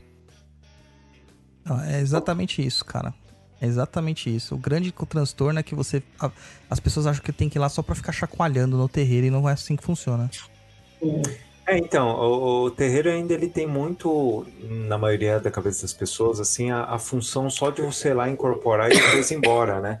E, e não foi o que a Érica falou, você preparou uma aula, você é uma carga, um estudo, você preparou na hora que você vai dar, não vai ninguém, é, e tudo isso acaba...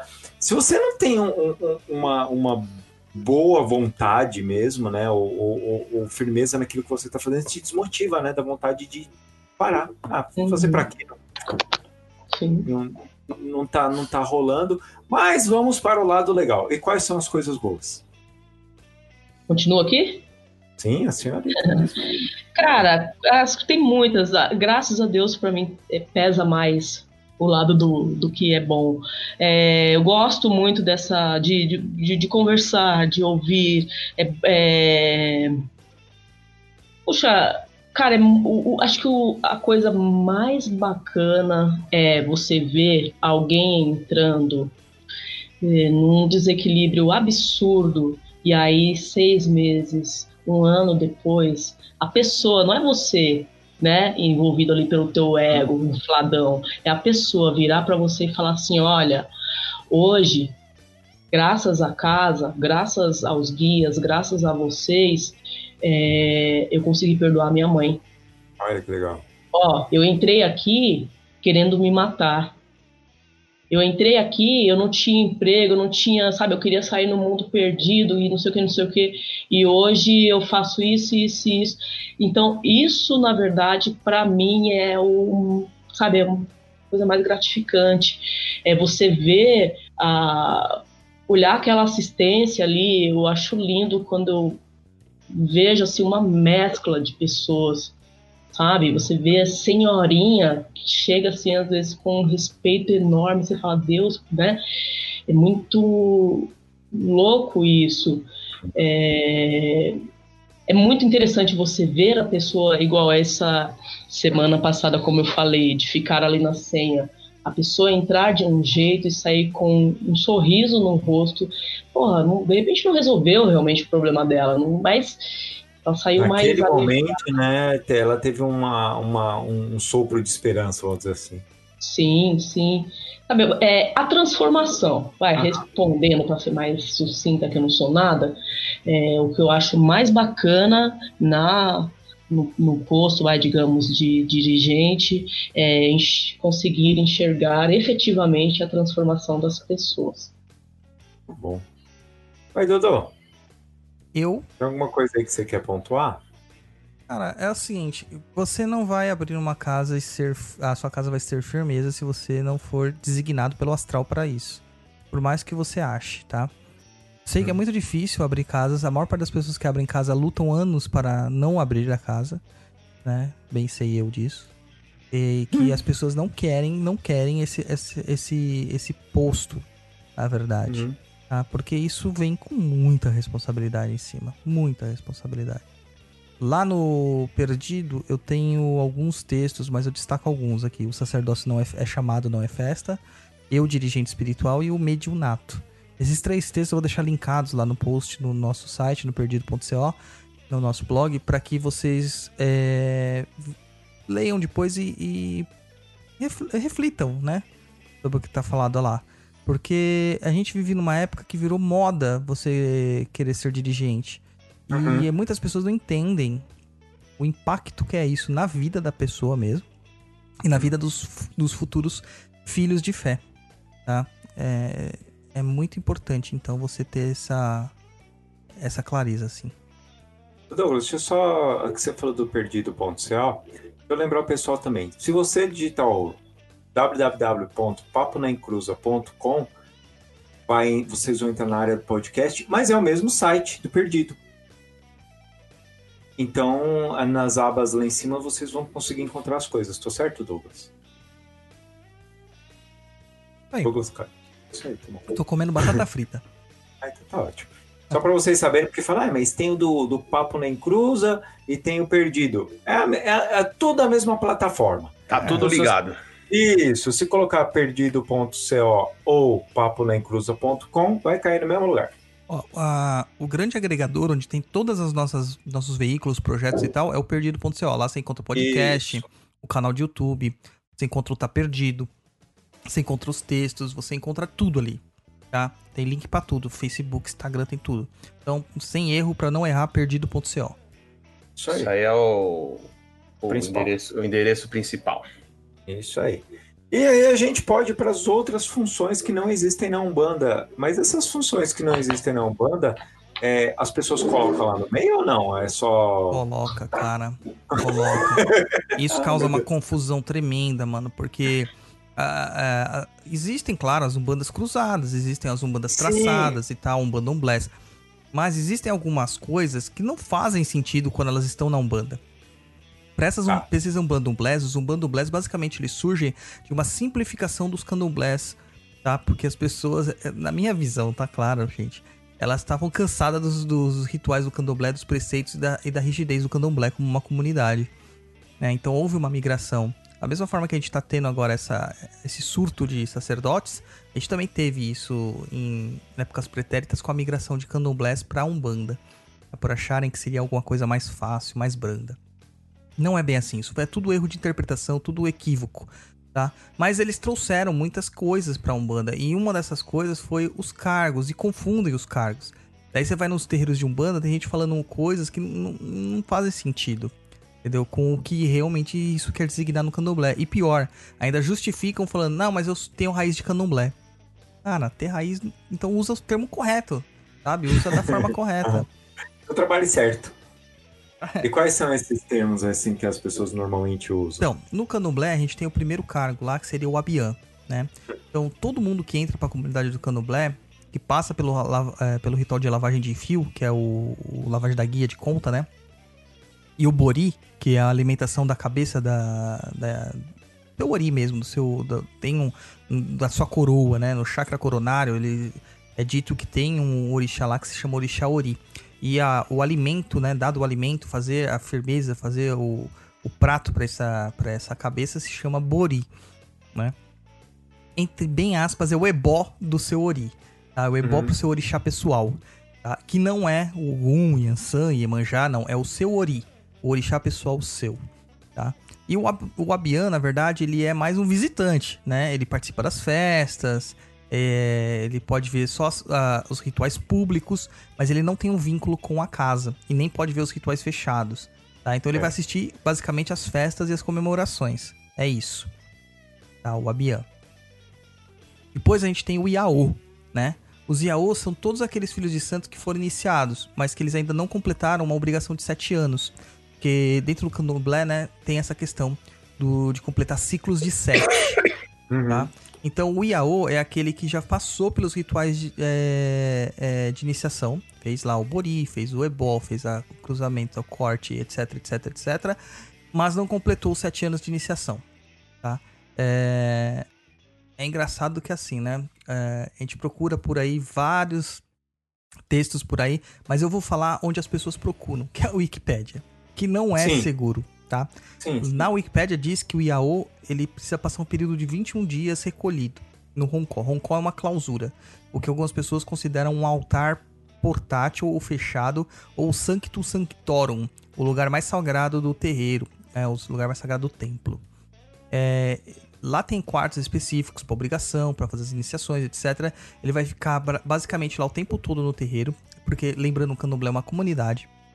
Ele vai dormir vinte e um dias lá, ele vai comer as comidas de santo, ele vai fazer os preceitos necessários, ele vai ter que ficar em silêncio, ele vai ter que fazer os rituais, ele vai ter que fazer as rezas. As rezas, na verdade, são os cânticos, né?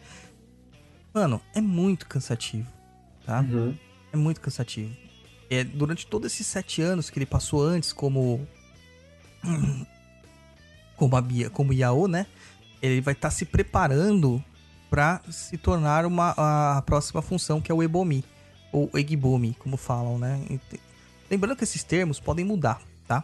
Esses termos podem mudar conforme a nação de cada, de cada candomblé. O Ebumi é. é quem já cumpriu a iniciação do candomblé, tendo geralmente a feitura lá de sete anos, tá? E algumas uhum. casas chama de Odu-Ege. Basicamente é isso. Tem uma curiosidade é. que alguns candomblés, para filhos de Xangô, é, se, não se faz é, em números de sete, em sim em números de seis, porque Xangô e Ogum teria uma quizila e sete seria o número de Ogum, então eles fazem antes, então seria seis, doze, sempre múltiplos de seis. E para todos os outros orixás, sete, quatorze, vinte e um, etcétera. Uhum. Eu poderia falar que é porque filho de Xangô é mais preguiçoso e filho de Ogum é mais resoluto, né? Então aguenta mais tempo. Nossa, meu, quem te convidou? Você. É verdade. Há sessenta e três programas atrás. Que merda, hein? E mais funções aí que temos. Então, depois do Ebumi, né, que seria o iniciado, você vai ter as feituras de... E realmente sacerdote e tal, você vai ser designado para alguma das funções da casa ou do, da comunidade. Certo. Outras funções que a gente tem lá, que a gente vê muito na, é, sendo mal interpretadas, é a função do, da E C A D, não do E C A D, é a E C A D. Quando eu falei que hum. o, o Ogã é um cargo estritamente masculino na, na, no candomblé, eu não estou desmerecendo as mulheres, eu estou falando que isso é o que a tradição traz. Porque existe um cargo que é, extremamente, que é só feminino, que é a E C A D, que é o correlato ao Ogã. Ah, o, tá, entendeu? Entendi. Então você não vai falar que a mulher é uma Ogã, você vai falar que ela é uma E C A D. São nomes diferentes, entendeu? Para designar como, como é, é, uma função parecida. Tá? A uhum. diferença é que a E C A D é escolhida pelo próprio orixá dono do terreiro ou o orixá dos Ebomis, que vão ser uhum. ajudados pela E C A D, tá? Elas têm muito mais respeito dentro do terreiro que o próprio Ogã. Lembrando que, apesar de todo mundo achar que a, que a candomblé tem um aspecto bem machista, né? Tendo muitos homens à frente do candomblé, o candomblé é muito feminino, sabe? E as posições de destaque de, de mãe de santo e tal são bem femininas, né? Hum. E eu sempre cito aquele livro lá, que eu falo dos cargos e funções, que lá tem tudo, assim, né? Bem explicadinho lá, o culto aos orixás, voduns e ancestrais das religiões afro-brasileiras, do Carlos Eugênio Marcondes de Moura. Esse é um livro muito bom para entender essa questão dos cargos, tá? Uhum. O... Curioso assim, a confusão é tanta que começam a chamar qualquer um de E C A D, Cambone, Cambone homem vira E C A D, Cambone mulher vira E C A D, não é essa, não é essa a, a nomenclatura correta. A pessoa, ela, ela é feita no santo, entre aspas, porque não se faz santo na Umbanda diretamente, né? É uma outra forma de se tratar, trabalhar com os orixás. É, e ela já é chamada de Aô do terreiro, entendeu? Não é assim, ela teria que ter pelo menos sete anos lá dentro. É assim, pra é, ser iniciada, é, ou ser convidada antes dos sete anos, que é o que geralmente acontece, tá? É, tem, tem toda uma ritualística a ser empregada, não é só porque eu quero, só porque eu fui... Sabe, porque eu, eu paguei uma, uma verba, porque eu, na verdade você tem que pagar mesmo, né? Mas não é só uhum. por isso que você vai se tornar, entendeu? E um outro termo muito curioso, cara, o Axogum. É. Né? Que é o conhecido como mão de faca, que é o Ogã de faca, o Ogã de sacrifício. É aquele responsável por cortar animais.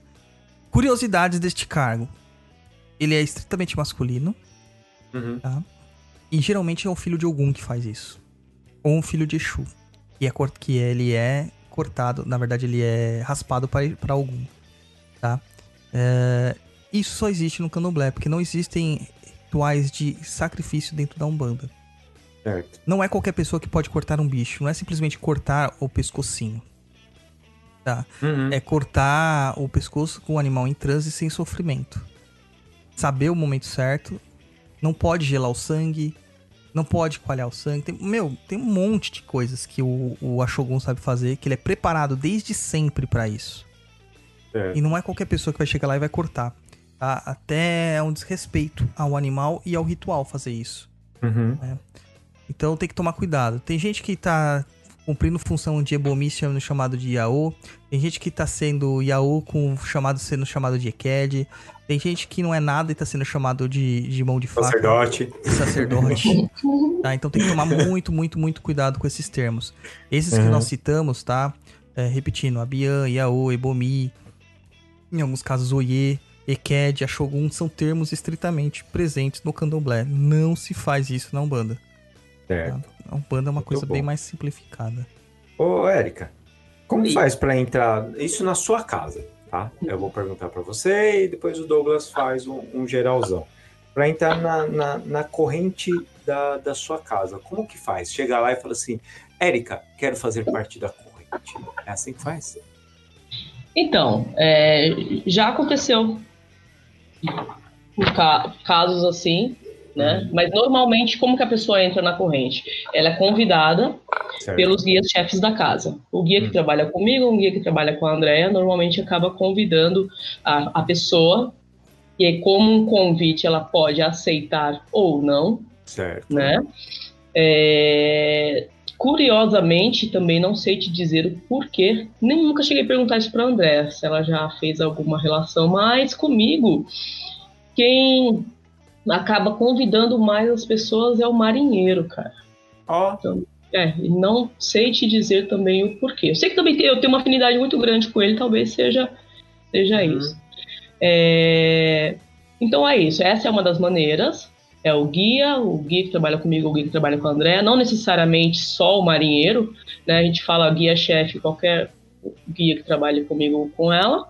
Hum. E, ou então, acontece, às vezes, da pessoa falar, olha, eu me identifiquei com a sua casa, gosto, me sinto em paz aqui, enfim, gostaria de, de entrar para a corrente. Quando a pessoa vem falar isso para mim, o que eu recomendo é... A primeira coisa que eu pergunto é... Tá, é... Meu, assim, nem pergunto porque a gente já meio que sabe, já, já, já vê as figurinhas, tudo, né?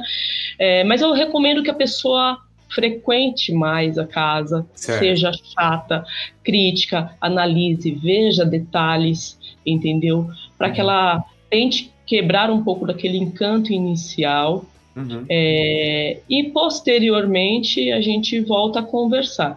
É, em, a, na maioria das situações eu me porto dessa forma, uh, quando é falado para mim. Quando a pessoa vai se convidar para o guia, aí ele mesmo responde para ela. Entendi. Tem que ser feito. E aí, se Douglas? Aceita ou não, né? É, não, sim.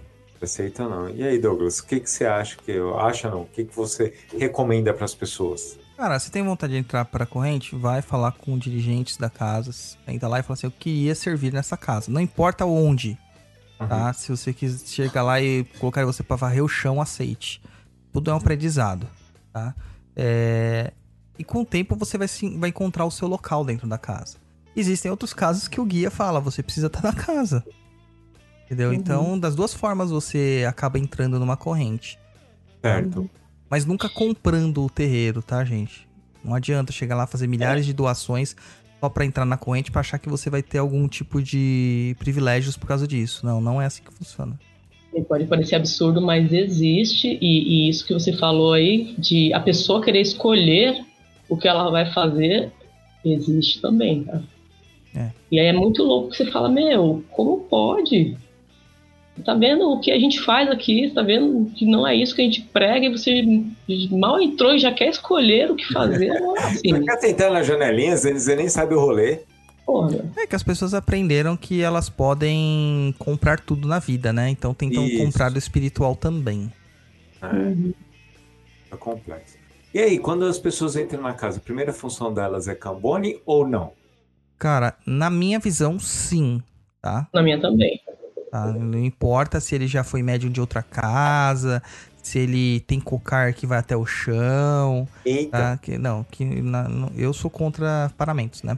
Não, tem várias casas que usam, não tenho nada, nenhum problema contra isso, mas na, na minha visão eu jamais usaria. Graças a Deus o rompimato não gosta nem de roupa. Que isso, menino? É, nossa, velho, você trabalha peladão? Imagina, cara, que da hora, que liberdade. Um bandudismo. Um bando disso. Registra, Roy. Registra antes que alguém pega a ideia. É, já monta um site disso, Érica. É. Porque, olha... Sabe o que é, Érica? Eu vou cobrar seiscentos reais a, a mensalidade. E as pessoas vão. tipo, para ficar nuas no, no terreiro incorporando. Isso. Balangando que toca. As coisas, é, que as coisas balangando. Aí vai ter os, as entidades que aperta a teta. Não, mas isso já existe, cara. Cala a boca, Douglas. Não é entidade, né? Médium, né? Douglas, para de ficar falando essas coisas. O, o médium vai dar um cruzamento é. e faz peitinho. Vai fazer um descarrego. Descarrega na sarrada. Ai, caralho. Isso não é normal, viu, gente? Por favor, se, se não, alguém relou é no seu peito, na sua não. pepeca, no seu... Como que é que seu filho fala, Douglas? Bililim. Bililim? É, ele fala bililim. Isso, relou no seu bililim. Não rele o bililim ninguém também. Não, não, não, não. Tá, tá. Não é o lugar pra isso, nem na Umbanda, como que era a Umbanda do povo peladão lá? Umbandudismo. Ai, meu Deus. É complicado. Não, se o cara, mesmo se o cara chegar lá já sendo médio de outra casa, já feito, é pai pequeno de outra casa, chega de estolinha dourada, não importa, ele vai começar, vai começar sempre como Cambone.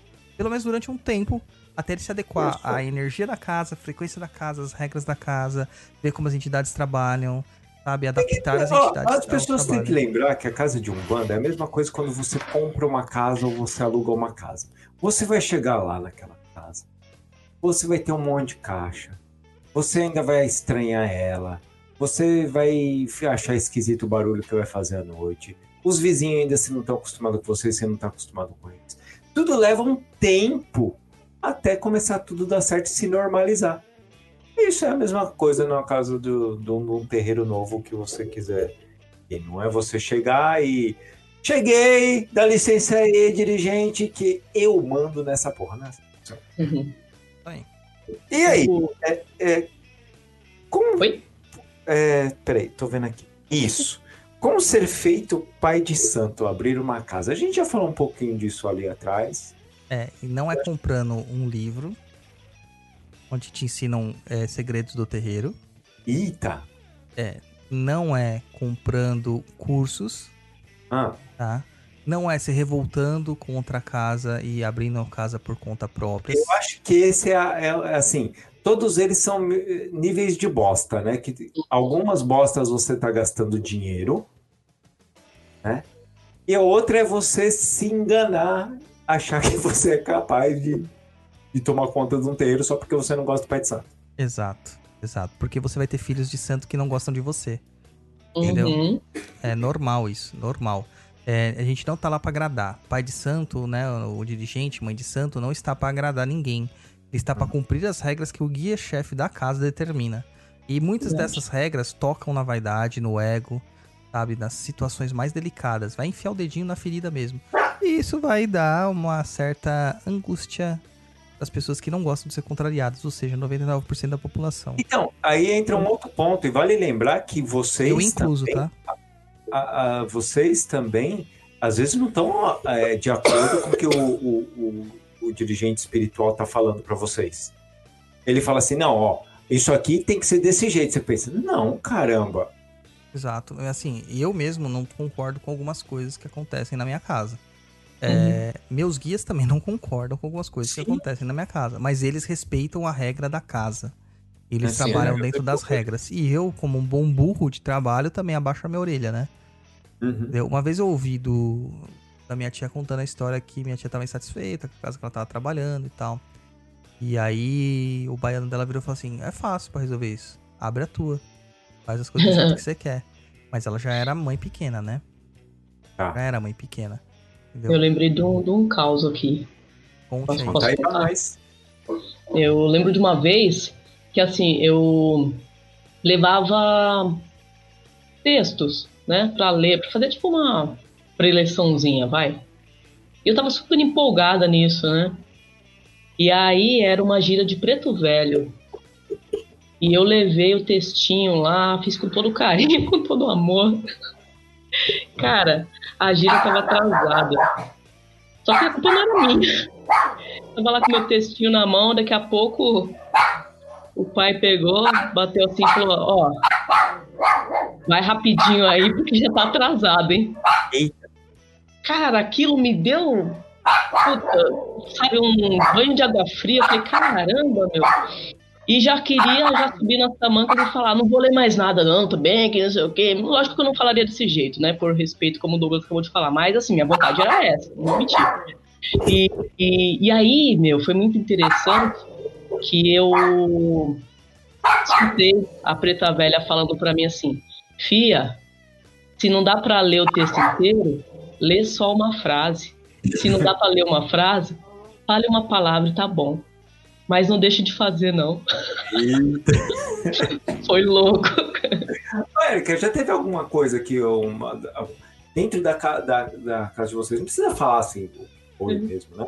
Mas que, que a entidade fala assim, eu quero tal coisa, tal coisa seja assim, você olha e fala assim, que absurdo, gente, não, isso aqui não vai dar certo. Uhum. Já teve alguma coisa assim, não?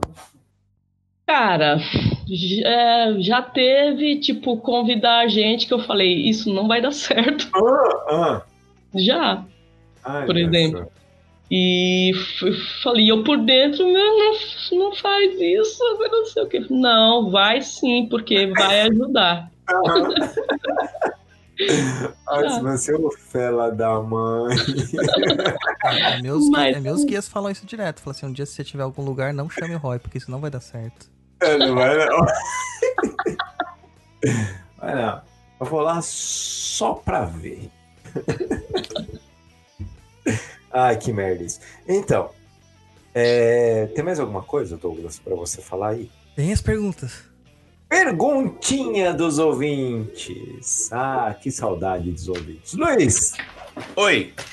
Temos perguntinhas dos ouvintes? Nós temos, claro que nós temos. Eita, sim. Vamos lá. Podemos começar as primeiras perguntas? Podemos. Então, o senhor Dudu Moraes mandou algumas perguntas. A primeira. Quais atividades de um pai pequeno possui e quais são reservadas exclusivamente para o pai de santo da casa? Então, o pai pequeno ele consegue fazer tudo aquilo que eu já falei, mas ele não pode criar novos pais pequenos, né? E ele também... Caramba, é... pensou? É. É tipo o Gremlin, tá ligado? No Animais depois da meia-noite. E ele também não... O pai e mãe pequeno, né? Não pode é... sobrepujar o dirigente, entendeu? Ele não pode. Acontece que quando ele sai da casa, ele fala, montei minha casa. Como o pai pequeno, agora ele vai abrir uma casa. Aí ele vai ter o respaldo da espiritualidade para fazer outros pais pequenos. Porque ele já mudou de função. Ele já não ah, é mais sim, pequeno, entendeu? Outro cargo e outra é, casa, né? O pai pequeno não faz casamentos, não faz batizados, não faz é, encomenda de alma.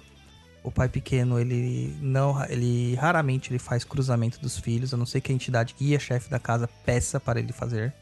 Tá? Basicamente é isso. Certo. Pode ir para a próxima, Luiz. Um minuto. Próxima. Poderia nominar quais realmente são os cargos exclusivos da Umbanda? Abre parênteses. Tem a influência do Candomblé? Fecha parênteses. Tem Cambone, Médium. É, o Cambone, dentro desse tem o Vigia e o Porteiro também, que são Cambones de formas diferentes. Cambone, Médium, o pai pequeno, a mãe pequena e o chefe do terreiro ou a chefe do terreiro. Jesus, aí caiu aí. Fui eu, desculpe. É, a terceira pergunta.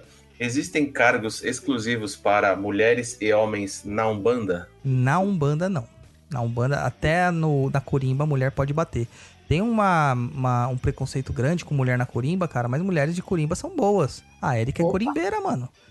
A Érica, além disso, faz show em bares, anima casamentos, batizados, festas em Corimba, Corimba, violão, carrom, batendo oh, sino. Black Friday. E a Érica também tem aquele trabalho, não sei se ela já divulgou, ela fala que ela faz visita a hospitais, né, Érica? Faço, Luiz, faço, como e... doutora Dinda. Isso, ela se veste de palhaço e vai visitar os hospitais infantis aí. Que a gente, a gente não faz só trabalhos dentro da casa espírita ou da casa de Umbanda, tem que fazer trabalho na vida toda, pô. Pois é, rapaz. Cara, será que eu vou colocar a Erika numa, numa apuro se eu falar pra ela cantar pra gente? Depende, meu. Que música? Olha só! Nossa! Quem sabe... Cantar quem... um ponto, pô. Quem deixa sabe pro faz final, ao deixa vivo. pro final, deixa pro final, Roy. Guarda aí na mente. Beleza. É... Whitney Houston. Whitney Houston. Whitney Houston não canta ponto, Roy. Não, mas aí o guardião, daí seria o guardião, não salva o guarda-costas, seria o guardião. É. Ai, meu Deus. E que inclusive temos um meme muito bom disso, né? É. Vamos lá. Próxima pergunta, Luiz. Próxima pergunta. O que seria um cambone maior? Eita. Conhece esse termo? Sim, sim. É o cambone mais velho do terreiro e aquele que tem mais ah, responsabilidades. No caso da Andrea, era a cambone maior do terreiro antigo, né, Érica? Ah, é. Legal. Não era nem a mais velha, né? Um tempo de casa, mas... mais experiente. É, talvez. Mais chato. Mas o quê? É porque ela é filha Mas, de Nanã, né, cara? Então não tem. Filha de Nanã com Ogum, cara. É o capeta. É. É muito certinho, cara. Ai, ai, ai. Guilherme Beijo. Próxima pergunta. Próxima, Luiz. Próxima pergunta do Rafão Fernandes. Salve, pessoal. Quanto maior o cargo no terreiro, mais guias a pessoa tem e ou trabalha? Aqui a gente pode considerar guia com duas formas, né? Guia espírito e guia fio de conta. Porque é. parece que a galera faz, tipo, uma... um teste de resistência usando trinta quilos de guia no pescoço. E, cara, cada casa tem sua, tem sua função, tem sua, suas regras e tal. É, mas eu, eu, às vezes as guias estão tão misturadas, cara, que eu não entendo a, a função energética delas, né? Então isso aí já fica a cargo de cada um. Cuidado com a coluna só. Agora, guias espirituais, não. Os guias são sempre os mesmos. E já estavam na sua coroa. Pode ser que alguns não, não se manifestavam porque não tinham oportunidade. Aí na sua casa, né? Vamos supor que você se tornou um, um dirigente espiritual. É, você designa certas linhas que você tem uma familiaridade e que ela começa a trabalhar melhor. Aí você pode trabalhar caboclo, preto velho, bruxa... Não, não, não começa. Espadachim... Não começa a avacalhar, né? Palhaço, caminhoneiro, não, né? Não. O Roy tá todo engraçadão hoje, né? Para, Luiz, de me infernar. Faz aí o seu trabalho, Luiz. Só porque amanhã você vai estar tá lá distribuindo a Exuzada, você tá todo assim. Não, distribuindo não. Quem distribui é Papai Noel, eu vendo. Distribuindo para as pessoas que compraram, Roy. Ah, sim, então tá bom. Acho que eu não vou não, Roy. Tô cansado, tá mano. Em casa, então. Vou ficar, vou fazer pela webcam.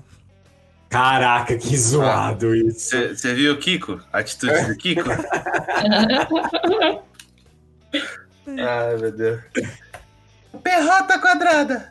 Ah. Eu vou lá pra tatuar minha bola quadrada. A gente vai ter um batizado amanhã. Queria lá dar umas bicudas em vocês. Não vai dar. Não faltaram oportunidades. Aí. A próxima pergunta é do Erson Herbister. Acho que é assim que fala o nome dele. Parece aquele versão brasileira Herbert Richards. Vai, continua. É o sono, gente. Vai, continua. Afinal, bem e mal são mesmo relativos? Eita. O que, que tem a ver com o programa, né? Aí tudo bem, aparece essas coisas, tipo ventilador, né? É. É, são, ponto. São. Sim.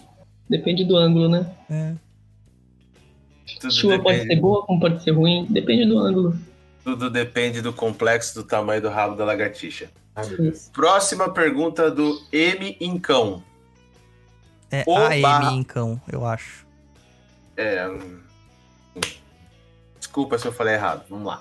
O barra A, dirigente do terreiro pode mudar as regras de hierarquia a depender de quem chega na corrente? Exemplo, dois anos de cambone pro irmãozinho X, mais médio de atendimento pro irmãozinho Y que chegou antes e trabalha com audiovisual.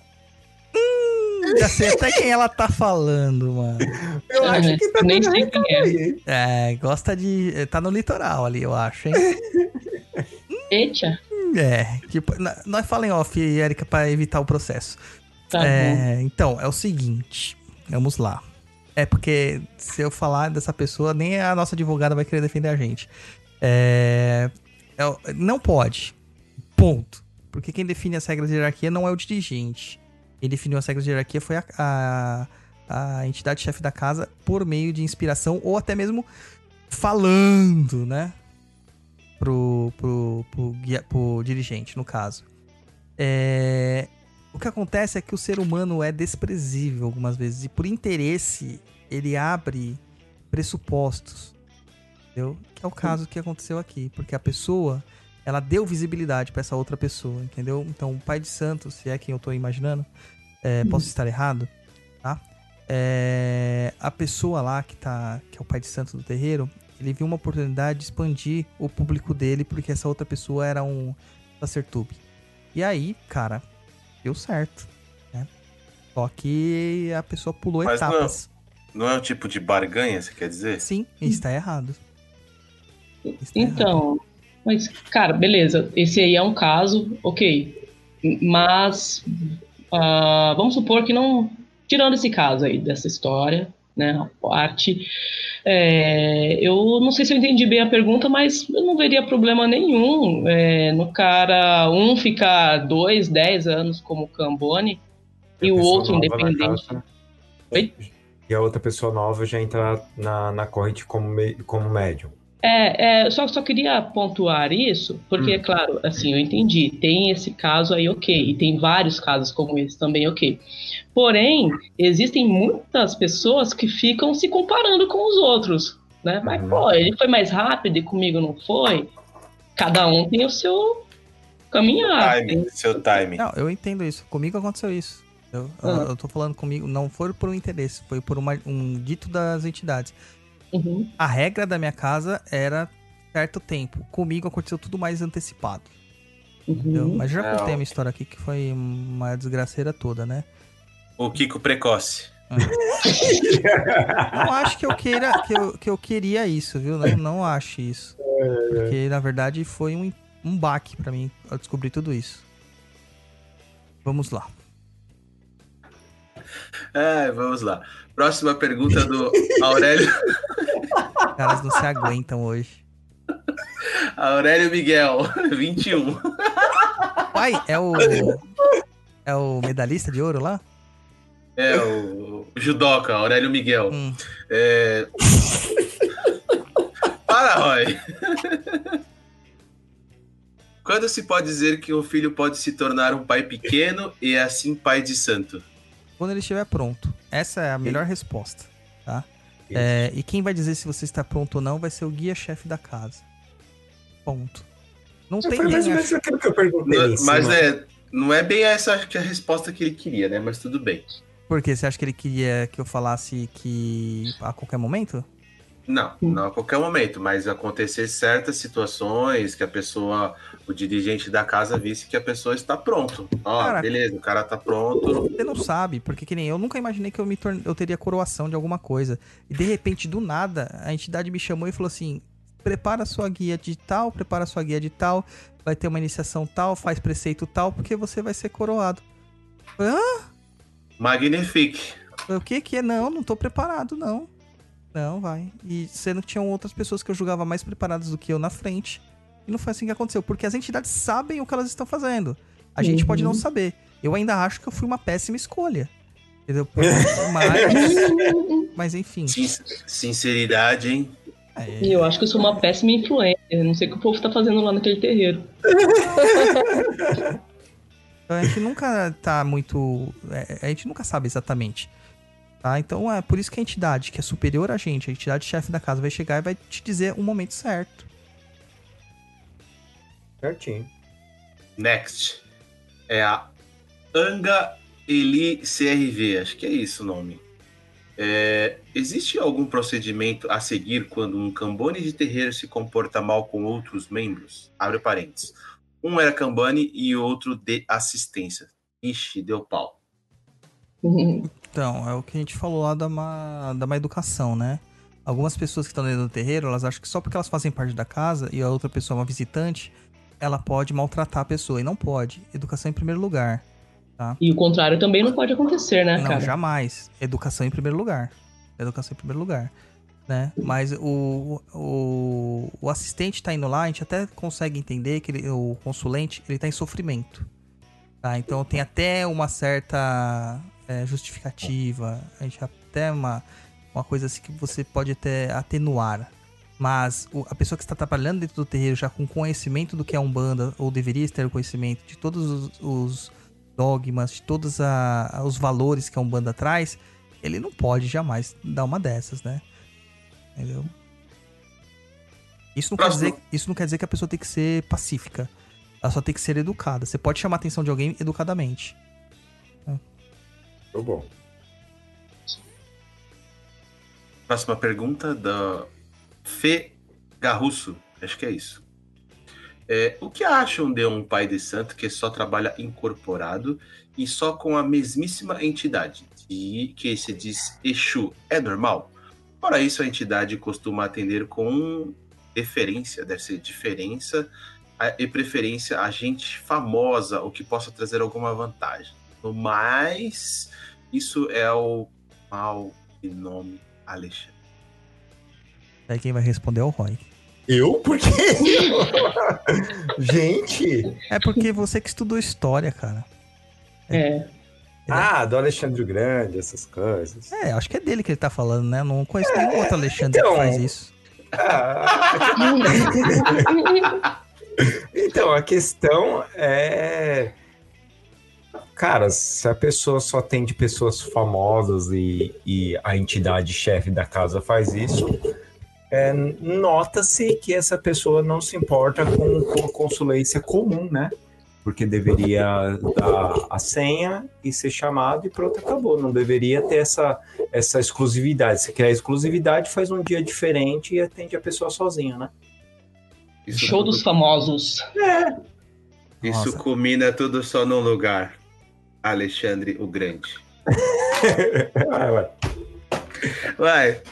Próxima pergunta. Ah. É da Fê Garrusso novamente. Outra é do questão. Fê, do Fê. É, do Fê Garrusso, do Fê. Então. Ah. É, outra questão. Uma casa perto de onde moro trabalha com o conceito de gira de guardiões para trabalhos de esquerda. Fui em alguns trabalhos e não senti a energia que costumava sentir em outros lugares, apesar de ter frequentado poucos. Fui também num trabalho de caboclos e quem atendeu minha esposa estava, abre aspas, incorporada, fecha aspas, com um caboclo e usava rímel, delinea- delineador e cílios postiços. Pausa. Os pais... Eu sou a favor de um RuPaul's Drag Racing dentro do terreiro. Beijos, Bernardo. Continua. Os, os pais grandes, abre parênteses, são dois, e os pequenos e os cambones, eles não deveriam orientar a pessoa para não ir maquiada, não deveriam chamar a atenção quanto a este comportamento e não deveriam saber que não existe essa de Exu Guardião? Silêncio. Então, vamos lá. Agora eu vou ser o advogado do diabo. Uhum. Às vezes a pessoa saiu direto do trabalho. Tipo eu aqui no programa, tô de uniforme. Isso, você tá de cílios, tá de batom, você tá montada. Então, exatamente. Você trabalha no Parque eu do Carmo. Trabalho. Trabalha no Parque do Carmo. É, você tá vendo? Então, às vezes tá montado. E aí a pessoa não deu tempo, né? É. Às vezes a pessoa trabalha com isso também. Então, é. E... Ela trabalha. Uma vez que a Umbanda é uma religião livre de preconceito, isso não pode ser um problema.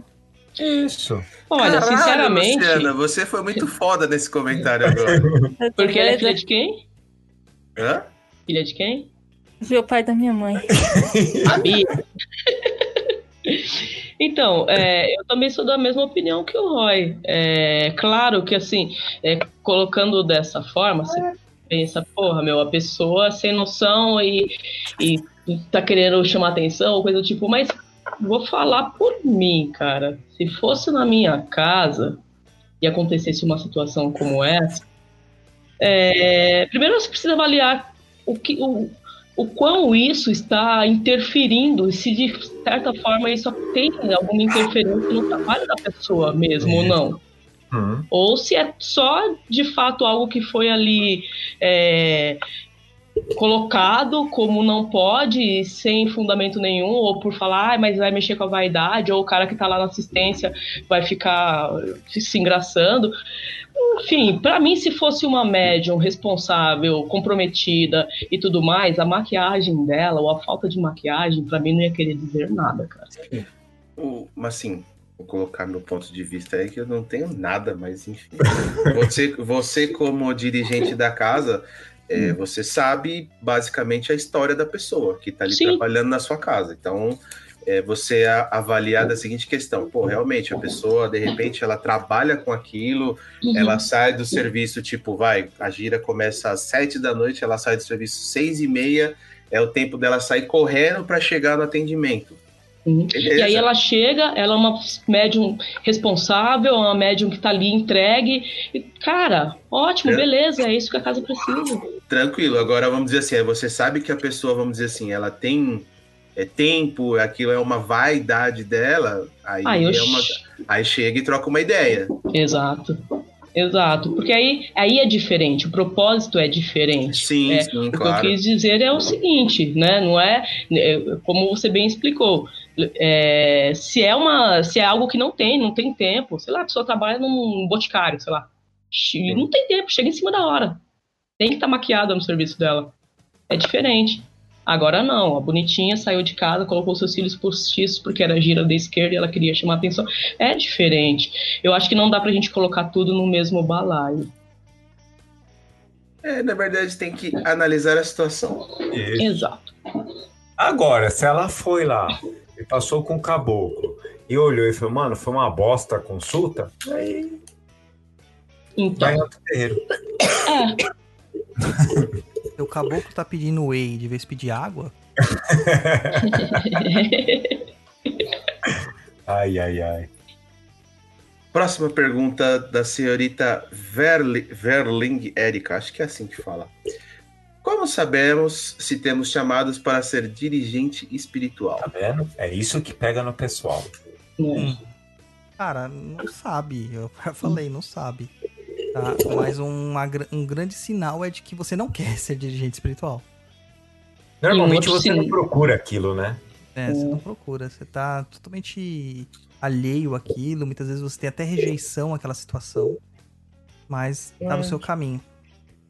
E fica uma, uma coisinha te incomodando também. Assim, é, a pulguinha, né, atrás da orelha, né? É. Tamo junto, Érica. Amém. Próxima pergunta do Bruno Coelho. Recusar uma missão deu medio... que que é? Medionato? Isso. Pode atrasar a sua evolução, mesmo que você já trabalhe em uma corrente mediúnica? Não. E sim. Ah, ah, atrasar no sentido de que se você tem um medionato, você concordou que isso seria um ponto pacífico, um grande objetivo, uma questão muito importante e relevante na sua existência. Tá? Claro que você tem seu livre-arbítrio, então você pode simplesmente falar, não quero mais. Só que é, você não vai ter o avanço que você programava em ter. Então sempre vai ter um, um, um atraso. Talvez não seja um atraso prejudicial, mas um atraso que vai realmente dar uma... diminuída, né? Uma freada na sua, na sua progressão, porque você escolheu isso. Isso vale para qualquer atitude grande que você escolheu no seu, proje- no seu planejamento reencarnatório. Tá? Se seu planejamento reencarnatório tinha um grande objetivo, que era vender acarajé, sabe, na Praça da, da República, e você não tá fazendo isso, também vai te atrasar da mesma forma. Uhum. Próxima pergunta do Bruno... Oh, desculpa, não é essa... Gabriela Lupinhas, é isso o nome? É, é obrigatório trabalhar como cambone? Por que recomendam ser cambone antes de começar a trabalhar ativamente no atendimento com a entidade? Dizem que é para aprender e tudo mais. Mas se o meu guia tem manifestado de forma mais firme, posso ser impedida de trabalhar incorporada por não ter sido cambone? Pode. Pode. Pode, mas meio que tá pulando aí a etapa, não? Cara, mas eu acho que se a casa possui uma, uma, uma regra e a médium não está conseguindo, digamos, é, co- controlar esse impulso, é preciso, antes de dar passagem para esses guias ou supostos guias educar essa mediunidade. E uhum. uma das maneiras de educar isso é também trabalhando como Cambone. E fora que a entidade, ela sabe muito bem o que ela tem que respeitar na casa que ela está. Né? Exato. Ela não vai fazer isso aí. É... Mas acontece bastante, tá? Acontece bastante. É uma forma de achar uma justificativa para se mostrar diferente. Isso é um mal do ser humano, não, não se sinta julgada. Mas isso acontece. Uhum. Eu já tive momentos, é, no, quando minha vida de Cambô, depois de umas broncas, que eu falo assim... Poxa, se eu tivesse incorporado, eu não tava ouvindo essa bronca, porque eu estaria inconsciente, né? É, não que eu seja inconsciente, mas nesse sentido. E não é verdade, cara. Você toma bronca mesmo incorporado, sabe? Então, só que aí você toma do seu guia. Entendeu? Então tem que saber separar as coisas. Próxima pergunta do Nissim Jordan, ou Jordan. Cara, com a fome que eu tô, Nissim só lembra miojo, mano. Sim. É, qual a sua opinião sobre pessoas que frequentam terreiro por alguns anos e mesmo não se tornando pai ou mãe pequenos, abrem seu próprio terreno, terreiro ou fundo de quintal? Cara, se ele tem missão, ele vai se tornar de alguma forma uma pessoa de liderança, tá? Agora, terreiro de fundo de quintal é maravilhoso, cara, muito melhor do que essas coisas Verdade. que estão aparecendo por aí. Nossa, muito melhor. Terreiro Mateus... familiar é o... Quem que tá batendo aí? A Luciana. Ô, Luciana. Luciana está toda, a Luciana tá toda coisada hoje. Ixi. É... A Luciana está gripada, tadinha. Muito gripada. Ixi, já toma, já toma um negócio para amanhã ficar bala. Ela está com dores no corpo, os bichos estão estão pegando fogo aqui do lado, um querendo morder o outro. Tá uma beleza. Os bichos não é os Exu, não. É o Julian e o gato. E a Xande. É. Ah, é com a Xande que ela tá brigando? É, que o, que o cachorro tá brigando. A minha tá deitada ali. É... Matheus Sanches. Não, desculpa, pulei. Nicolas da Silva. Boa noite, pessoal. Acho que já escutei todos os programas, mas nunca comentei, nem participei de nada. Só queria agradecer o serviço prestado por vocês. Meu muito obrigado. Oh, obrigado, Nicolas. Não falar nada. Obrigado, Nicolas. Obrigado, Nicolas. Ah, nossa, Beijo, nunca... Nicolas. Não, aqui eu tava com o microfone mudo, o mudo aqui, porque que o bicho é tá louco. Ó, que tá, tá rolando treta. Não vai parar. Esse é o gato. E esse é o Juliano latindo pro gato.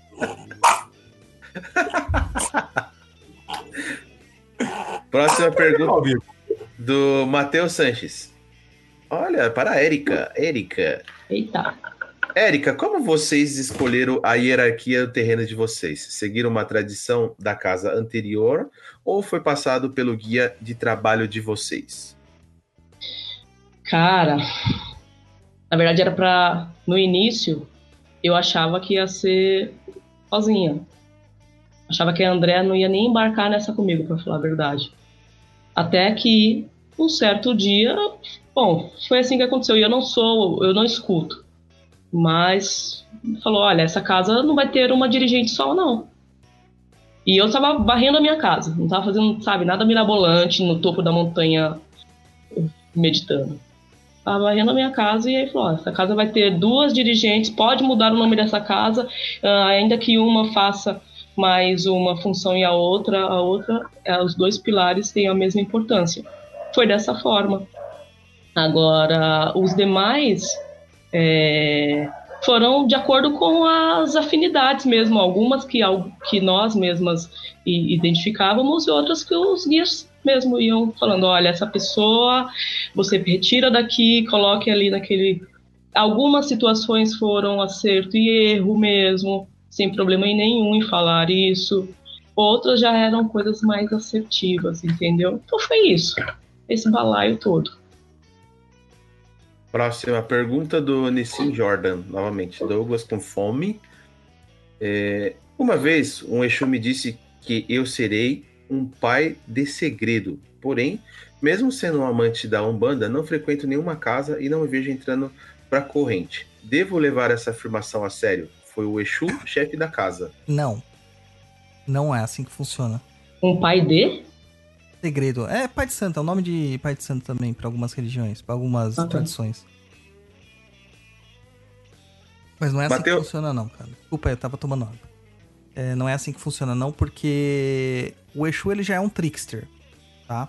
E muitas vezes ele fez isso para inflar seu ego. É... Dá uma lidinha no meu texto que tem lá no Perdido ponto co, que é o Sete Igrejas e a Escola de Mistérios, da, da coluna é, Undercover Macumbeiro. Dá uma olhadinha lá que você vai entender o que eu tô falando. Você nunca mais fez Undercover Macumbeiro, né? Porque agora as pessoas sabem quem eu sou nos terreiros que eu vou. Então não dá. Faz um... Mete um disfarce. Eu vou de bigode de plástico, né? Bigode de plástico. De sobretudo. É. Dentadura de vampiro. Cartola? Cartola ou chapéu coco. Ah, daí vão achar que eu sou Exu lá da casa. Você é afetado. Aí fala assim, tá indo paramentado pra incorporar, finge de louco. É boa. É... Matheus Sanches. Fala da hierarquia da tenda espírita mirim. Então, eu vou ter que ler, porque é muito grau, cara. É... A tenda espírita mirim, ela foi uma, uma segunda vertente a ser criada, vamos dizer assim, também conhecida como Umbanda Esotérica para alguns, a Umbandã para alguns, depois você se confunde com Mate Silva, ou a Umbanda mirim mesmo, tá? É, e lá, o Caboclo Mirim, que era o chefe da casa, com o Benjamin Figueiredo, eles determinaram alguns passos para as pessoas até que elas se tornassem, de fato, Morubixabas, que é o nome do grau máximo, que é o comandante-chefe do terreiro, que é o Pai de Santo, é o nome do Pai de Santo. A escola mirim, ela muda muitas questões da Umbanda, como não usa imagens, não usa secretismo é, direto, não tem certas, é, certos fetiches que a gente veria nas outras Umbandas. Claro que isso com o tempo mudou bastante, né? É, então lá teria o Bojá Mirim, que seria o primeiro grau, que é o médio iniciante, aquele que está em desenvolvimento. O Bojá, que é o nome... Lembrando, Mirim quer dizer pequeno, né? É, o Bojá seria o, o normal, o padrão, que é o responsável descarrega energia. Seria, o na verdade, é, o médio de transporte, médio de descarrego, tá? Aí tem o Bojá Gaçu, que é os médios que dão passe. Eles só fazem passe, eles não estão incorporados na maior parte dos tempos, tá bom? É, tem o Abaré Mirim, que ele já tem já um conhecimento maior, é, e ele incorpora, ele tem uma certa hierarquia, tá? O Abaré, que já é considerado um chefe do terreiro, entre aspas, bem entre aspas mesmo, tá? É, e que ele já tem toda a primazia que ele tinha sobre os outros, os outros é, níveis, né? Que a gente falou até agora, os outros graus, tá? E o Abaré Guaçu, que é um cara que já está preparado para fazer toda a parte da ritualística, e o próximo passo ele se tornar o Morubixaba, que é o dirigente mesmo. Tá? Mas essa aqui é uma concepção muito própria do Caboclo Mirim. É, eu até simpatizo com isso, tá? As questão dos termos. Vou usar muito do Tupi aqui, tá? O Tupi-Guarani que eles usam aqui nas designações, mas isso não é levado muito a ferro e fogo nos terreiros, não. Ah, tanto que a gente viu, no, no caso lá que a gente ouviu falar lá em cima, que a pessoa pulou em algumas hierarquias, se é quem eu estou imaginando, frequenta uma casa que segue uma doutrina mirim, bem misturada na verdade, mas segue essa estrutura do mirim aqui, tá? Hum. Próximo? Lá, próxima pergunta da Ana Carolina Machado. Érica, tô dentro do poder do dirigente se preocupar com o namoro de filhos de santo com sacerdote de outro estado? Nossa. Érica, tô dentro, tá dentro, tá dentro. Tá, tá, tá, dentro do, tá dentro do poder do dirigente se preocupar com o namoro de filho de santo com sacerdote de outro estado? Não tá dentro do poder do dirigente estar tá preocupado com o namoro de filho de santo nenhum, cara. Com quem ele quiser namorar. Aí é uma... A vida particular dele, diz respeito a ele. Se... isso não tá trazendo problema nenhum pra dentro do terreiro, é problema dele, né? Cara, e isso acontece muito, sabe por quê? É, o dirigente, muitas vezes, ele se sente ameaçado pela visão de uma outra pessoa. Então, se um filho de santo tá namorando uma pessoa que é de outra casa, é, seja ela filha de santo de outra casa, ou seja ela dirigente de outra casa, o dirigente da casa dessa primeira pessoa, né, ela se sente ameaçada. É, e a maior parte dessas questões estão entrelaçadas aos poderes financeiros. Então, uhum. provavelmente ele deve pensar ou imaginar ou ter em sua insegurança, em seus temores, o seguinte: vou perder um filho da casa. Com ele uhum. vai o alu- o, a mensalidade, entendeu? É, infelizmente. E é. aí misturam as estações. Uhum. É. Próxima pergunta, Nissim Jordan. O pai de santo da Umbanda realiza casamento de pessoas da assistência? Sim, realiza. Casamento, batizado, realiza tudo. Só você conversar com o pai de santo, é isso? Sim, você vai lá, uhum. conversa com o pai de santo, ele vai pedir pra você marcar um dia pra falar com a entidade-chefe. A entidade-chefe vai te dar as determinações, vocês vão marcar a cerimônia, ele vai te passar os procedimentos da Umbanda, os preceitos e tudo mais. Tem que fazer os preceitos, tá? É, e aí vai ter o casamento em si. Ah, uhum. que legal. Sim. Maravilha, que nem diz Jacan. Bruno Bragança. Ai, meu Deus. Quais as reações no astral em uma casa de Umbanda que faz corte? Então, existem muitas casas que fazem corte, né, cara? E que não, isso não pertence à, à, à estrutura de Umbanda, né? A minha consultora de assuntos aleatórios aqui, ela me deu até um, um excerto aqui sobre a Umbanda Molocô, que é a Umbanda Molocô que é a que mais pratica isso. Tá? Pra, dos cortes ritualísticos. Eles, na verdade, eles não se falam como Umbanda ou Molocô, eles se falam como o Molocô, é como se fosse uma outra religião, basicamente. Mas as pessoas misturam tudo e acabou que virou tudo uma vertente, tá? Uh, eles falam da seguinte forma, vou ler aqui pra vocês. Entretanto, essas atividades, chamadas de obrigação de santo, só acontecem em casos de iniciação sacerdotal, ou em outras ocasiões muito especiais. A importância e necessidade desses rituais está no fato de se acreditar na troca de energias entre os seres humanos e os outros seres da natureza, pois somos todos partes da natureza e precisamos reavivar dentro de nós o orixá que todos trazemos como herança da própria África e recarregar da nossa energia espiritual. Sacrifica-se um animal para que, através do plasma sanguíneo, possa o orixá tomar forma e assim passará a coabitar no corpo físico e espiritual do futuro filho de santo. Era assim que os nossos ancestrais faziam na África, assim o fazemos aqui no Brasil, pois essa é a nossa forma mais próxima de mantermos viva essa força maior e de grande ligação ancestral, que é o orixá divinizado em pensamento e forma. Esse orixá que ele tá falando é o orixá ori, tá? Que, e, mas não é bem assim, cara. Tem oris que não recebem sangue, entendeu? Então depende muito do ori de cada um. É, e a, a, o reflexo é o quê? Aqui ele diz claramente que isso só faz em obrigações sacerdotais. Só se sangra o animal em obrigações sacerdotais, nesta vertente específica. Mas tem pai de santo que faz corte pra tudo. O que acarreta é energia densificada. Se ele não souber limpar aquilo lá de forma correta, ele está atraindo espíritos que se alimentam desta energia e densificando a corrente dele, tá? E cada vez mais eles vão pedir mais. Tem um, um ditado, né, uma frase comum dentro da, da macumbaria que fala assim: espírito que bebe sangue sempre terá sede de sangue, tá? Então, uma vez que foi feito o corte, ele sempre vai pedir o corte. Eu, até quando isso é bom? Até quando isso é, é legal? Não é legal, não faz parte dos preceitos básicos da Umbanda, entendeu? Até porque o umbandista não é preparado para fazer esse corte ritualístico. Ele não tem essa, essa instrumentação, essa capacidade. Então o que, que ele vai fazer? Ele vai matar um animal em sofrimento e vai verter o sofrimento naquela, naquela missiva, naquela energia, naquele ebó, naquela, naquela oferenda e etc e tal. Não é o que nós queremos. Nós queremos o axé. Queremos a energia vital, entendeu? E não exatamente a energia do sofrimento. Mas se você não souber fazer, é isso que você vai ter. Nossa última pergunta do senhor Bruno Bragança. Essa, não foi? Ah, não, é essa aqui. Eu que tô dormindo. É, isso aí. Você tá doidão, mano. Doidão. É, tô, tô trabalhando muito. É, não acabou, mano. Amanhã tem mais. Eu tô sabendo. Domingo tem mais. Também tô sabendo. E segunda tem mais.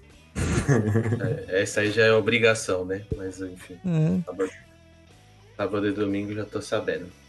É, precisando de mais dias na semana. É, ou é igual fazer aquela pegadinha, né? Perguntaram pra mulher se, se, o que ela achava da nova lei de aumentar o dia pra trinta horas.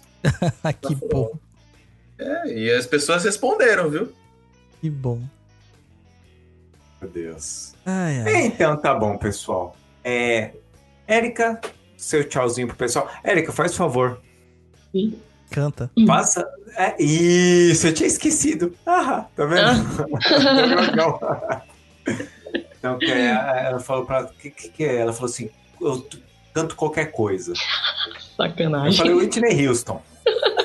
Não, canta um ponto que você gosta, Érica. Canta um ponto aí, Érica, pra nós. Caramba, sacanagem. Dá pra ouvir? Dá, dá. Seu rompe-mato veio da Jurema, veio da Jurema lá do Jurema. Seu rompe-mato veio abrir o caminho, filho seu perdido não pode ficar. Tá bom, tô gripada. Ah, tá, tá muito bom. Detalhe, hein? Composição dela, cara. Olha só. Tá vendo? Saravá, ok, acabou. É que, né, o rompe-mato, né? Os pontos do rompe-mato não existe outros melhores. É só do rompe-mato. Esse aí é uma composição da própria Érica, cara. Tá fantástico. Eita. Muito bom. Érica, por favor, passa, sabe aquela rua maravilhosa onde fica o seu terreiro? Vamos a Érica, lá. Quando me falou o nome dela, eu falei, não, é zoeira isso, cara. Mentira. Não é grande mesmo o nome.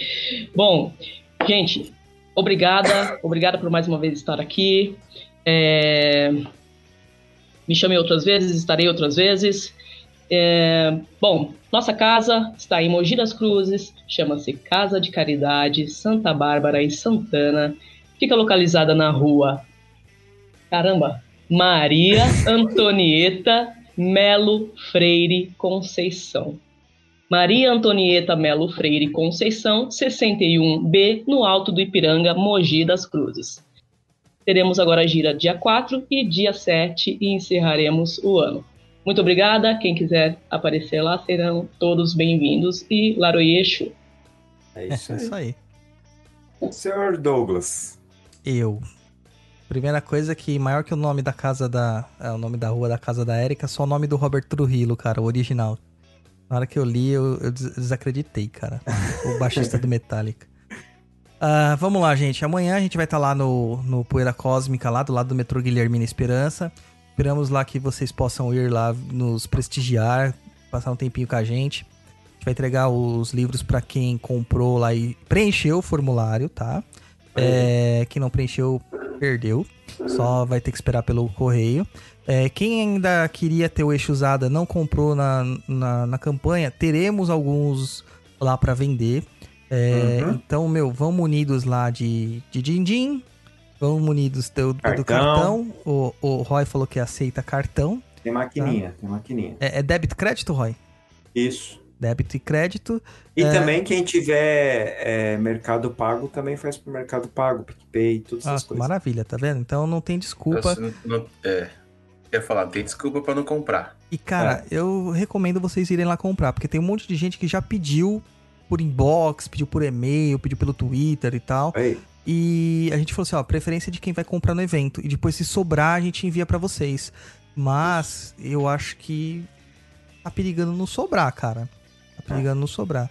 Então vão lá no evento, se possível, vocês que são aqui de São Paulo, da região.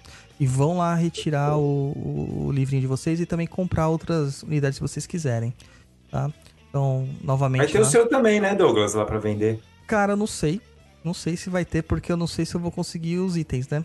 Porque ah, a gente tinha uma quantidade limitada que a gente colocou na campanha do Exuzada. Ah, até alguma foi, pessoa foi. perguntou pra mim, mas eu não consegui com a editora ainda uma resposta. Ah, entendi. Mas como é só até as onze horas da manhã amanhã, e a editora aqui do ladinho, quem sabe, né? Isso não, mas eu não garanto. Então a Poeira Cósmica é na rua Costa Rego, vinte e cinco A, Guilhermina Esperança, do ladinho do metrô, do metrô Guilhermina Esperança, da linha vermelha, né? Isso. De metrô. E vai ter flash mob lá. Oh, flash mob não, é. Pode ter flash mob também, vai ter flash day. É, vai ser o Luiz dançando axé. É, dançando axé. E então, confere lá que a gente vai lá, cola lá pra, pra receber seu Exuzada, né? Ou só pra tirar uma foto com a gente, postar nas redes ah, sociais. Ah, só lá pra assim, trocar ideia. A gente vai tá tirando lá foto com esses caras que são os imbecil e tal. Eu preferia estar é. tá tirando foto com o Sacertube, mas tudo bem. Mas é o que sobrou pra gente. Pensa pelo lado positivo. Não é... tem três horas de fila. É isso que eu ia falar, cara. Tuco, não tem três horas de fila. A gente, e a gente, a gente, a gente também não vai e não vai estar tá cobrando pra tirar foto, viu? É, não. Por enquanto, não. O Roy é capaz de cobrar o pensamento dele, mano. Isso é verdade. Ó, seu mercenário. Ah, desculpa. Ah, mas tira foto o... com o Luiz que é de graça. É, o Luiz é, tá facinho, facinho, tá na pista. É, eu não sou fotogênico, mas a gente tira foto. Então, ô, Roy, te... Oi. Desculpa só. É, cara, mandaram mensagem aqui. Ah. Manda um beijo pra gente, que não sei o quê. Então, beijo pro pessoal, beijo pros filhos da casa, tá bom? Aí. E me levem chocolate. Amo você. Beijo e me levem chocolate. Se for levar pra Érica, deixa uns lá pra mim também. É, é tipo oferenda de herê, né? Lu, você que tá zoadinha hoje. É, gente, hoje não é um bom dia. Hoje não. A Luciana falou que amanhã ela pretende ir lá, então ela pretende que todo mundo vá, pra todo mundo sair gripado. É, só um pouquinho, tá, gente? Não, não fala isso, que se der o povo não, não vai. vai é, não. Mentira, é capaz de você. Eu vou, eu fico com aquelas máscaras de japonês assassino, sabe? De pervertido, anim... é, per- pervertida. É, é... pegar umas calcinhas. Aí... é, gente, obrigado por ter ouvido, obrigado pela Érica ter participado hoje de novo, foi bem legal o programa. Uhum. E vão lá amanhã, gente. Quem não respondeu, cara, sinto muito. Eu disse que tinha que responder. Não vai adiantar. Dane-se. Desculpa. Porque eu tenho virgem no meu mapa que não me deixa fugir de algumas coisas que tem que ficar bem corretinho. Então já era. Então você tem até, ó, hoje é meia-noite para responder. Tá legal, hein? É porque eu só vou olhar amanhã isso, para separar o restante que falta. Então, é porque eu vou dormir daqui e vou dormir, porque eu tomei cinco remédios agora, então acho que eu vou dormir. Então, vocês têm até meia-noite para preencher o, o, o bagulho lá. Quem comprou, né? Quem não comprou é só chegar lá, porque vai ter as cópias que sobraram e, e aí, se der sorte, vai estar tá lá para você comprar. Agora você preencha o formulário, senão, se chegar amanhã, vai vir buscar meu livro. Quem sou? Sou o José da esquina ali do lado. Ah, não. Já tá dado o recado. Perdeu, Playboy. Perdeu. Luiz, seu tchau. Galera, muito obrigado aí para quem está nos escutando ao vivo, para quem vai escutar depois aí, em qualquer horário. Agradecer mais uma vez a Érica aí pela presença no nosso programete e dizer que estamos aí, né? Todo mundo já falou, vai lá amanhã, tira uma foto com a gente, conhece a gente, pega seu exemplar se você reservou. Se também você não conseguiu comprar, aproveita que existem algumas unidades disponíveis que vai estar à venda lá. E é isso aí. Vemos nos próximos episódios aí do Papo na Encruza. Muito obrigado. Aí, pessoal. Então, vou dar tchauzinho para todo mundo. Obrigado, Érica, que é a nossa ouro da casa. Tá sempre aí com a gente, batendo papo. Pomba né? Gira do ouro mirim. Não brinca com isso. E pouco, estraga o rolê. Tô brincando, tô brincando. Então, pessoal, obrigadão aí por vocês estarem junto com a gente aí nesse nosso programete número... Qual que é o número? Nunca sei o número. sessenta e três. sessenta e três, olha isso. Você faz de propósito, ó... só pra eu repetir, cara. É Do, sempre. Pra ver se você tá ligeiro. Douglas. Repita. Ó, repita, repita. Douglas, ó. Presta atenção numa coisa, Douglas. Tô prestando. Nós somos o P S T U do movimento, né? Com certeza, cara. A galera ali, os famosos, nem olha pra nós, mas ó, nós só tá subindo. Cada mês, ó, só naquela caminhadinha, mas gente falando, pô, curti o programa de vocês. É isso aí, galera. Aqui é um papo diferenciado, um programa diferenciado, com temas diferenciados, e não estamos aqui para ficar dando beijos na boca um dos outros, só entre a gente, tá bom? Dá um banudismo. Um banudismo. Fica aí um banudismo. Amanhã é capaz do, do, do Daniel criar alguma coisa com isso. Então, um abração para vocês, meu povo. Beijão, tchau, tchau.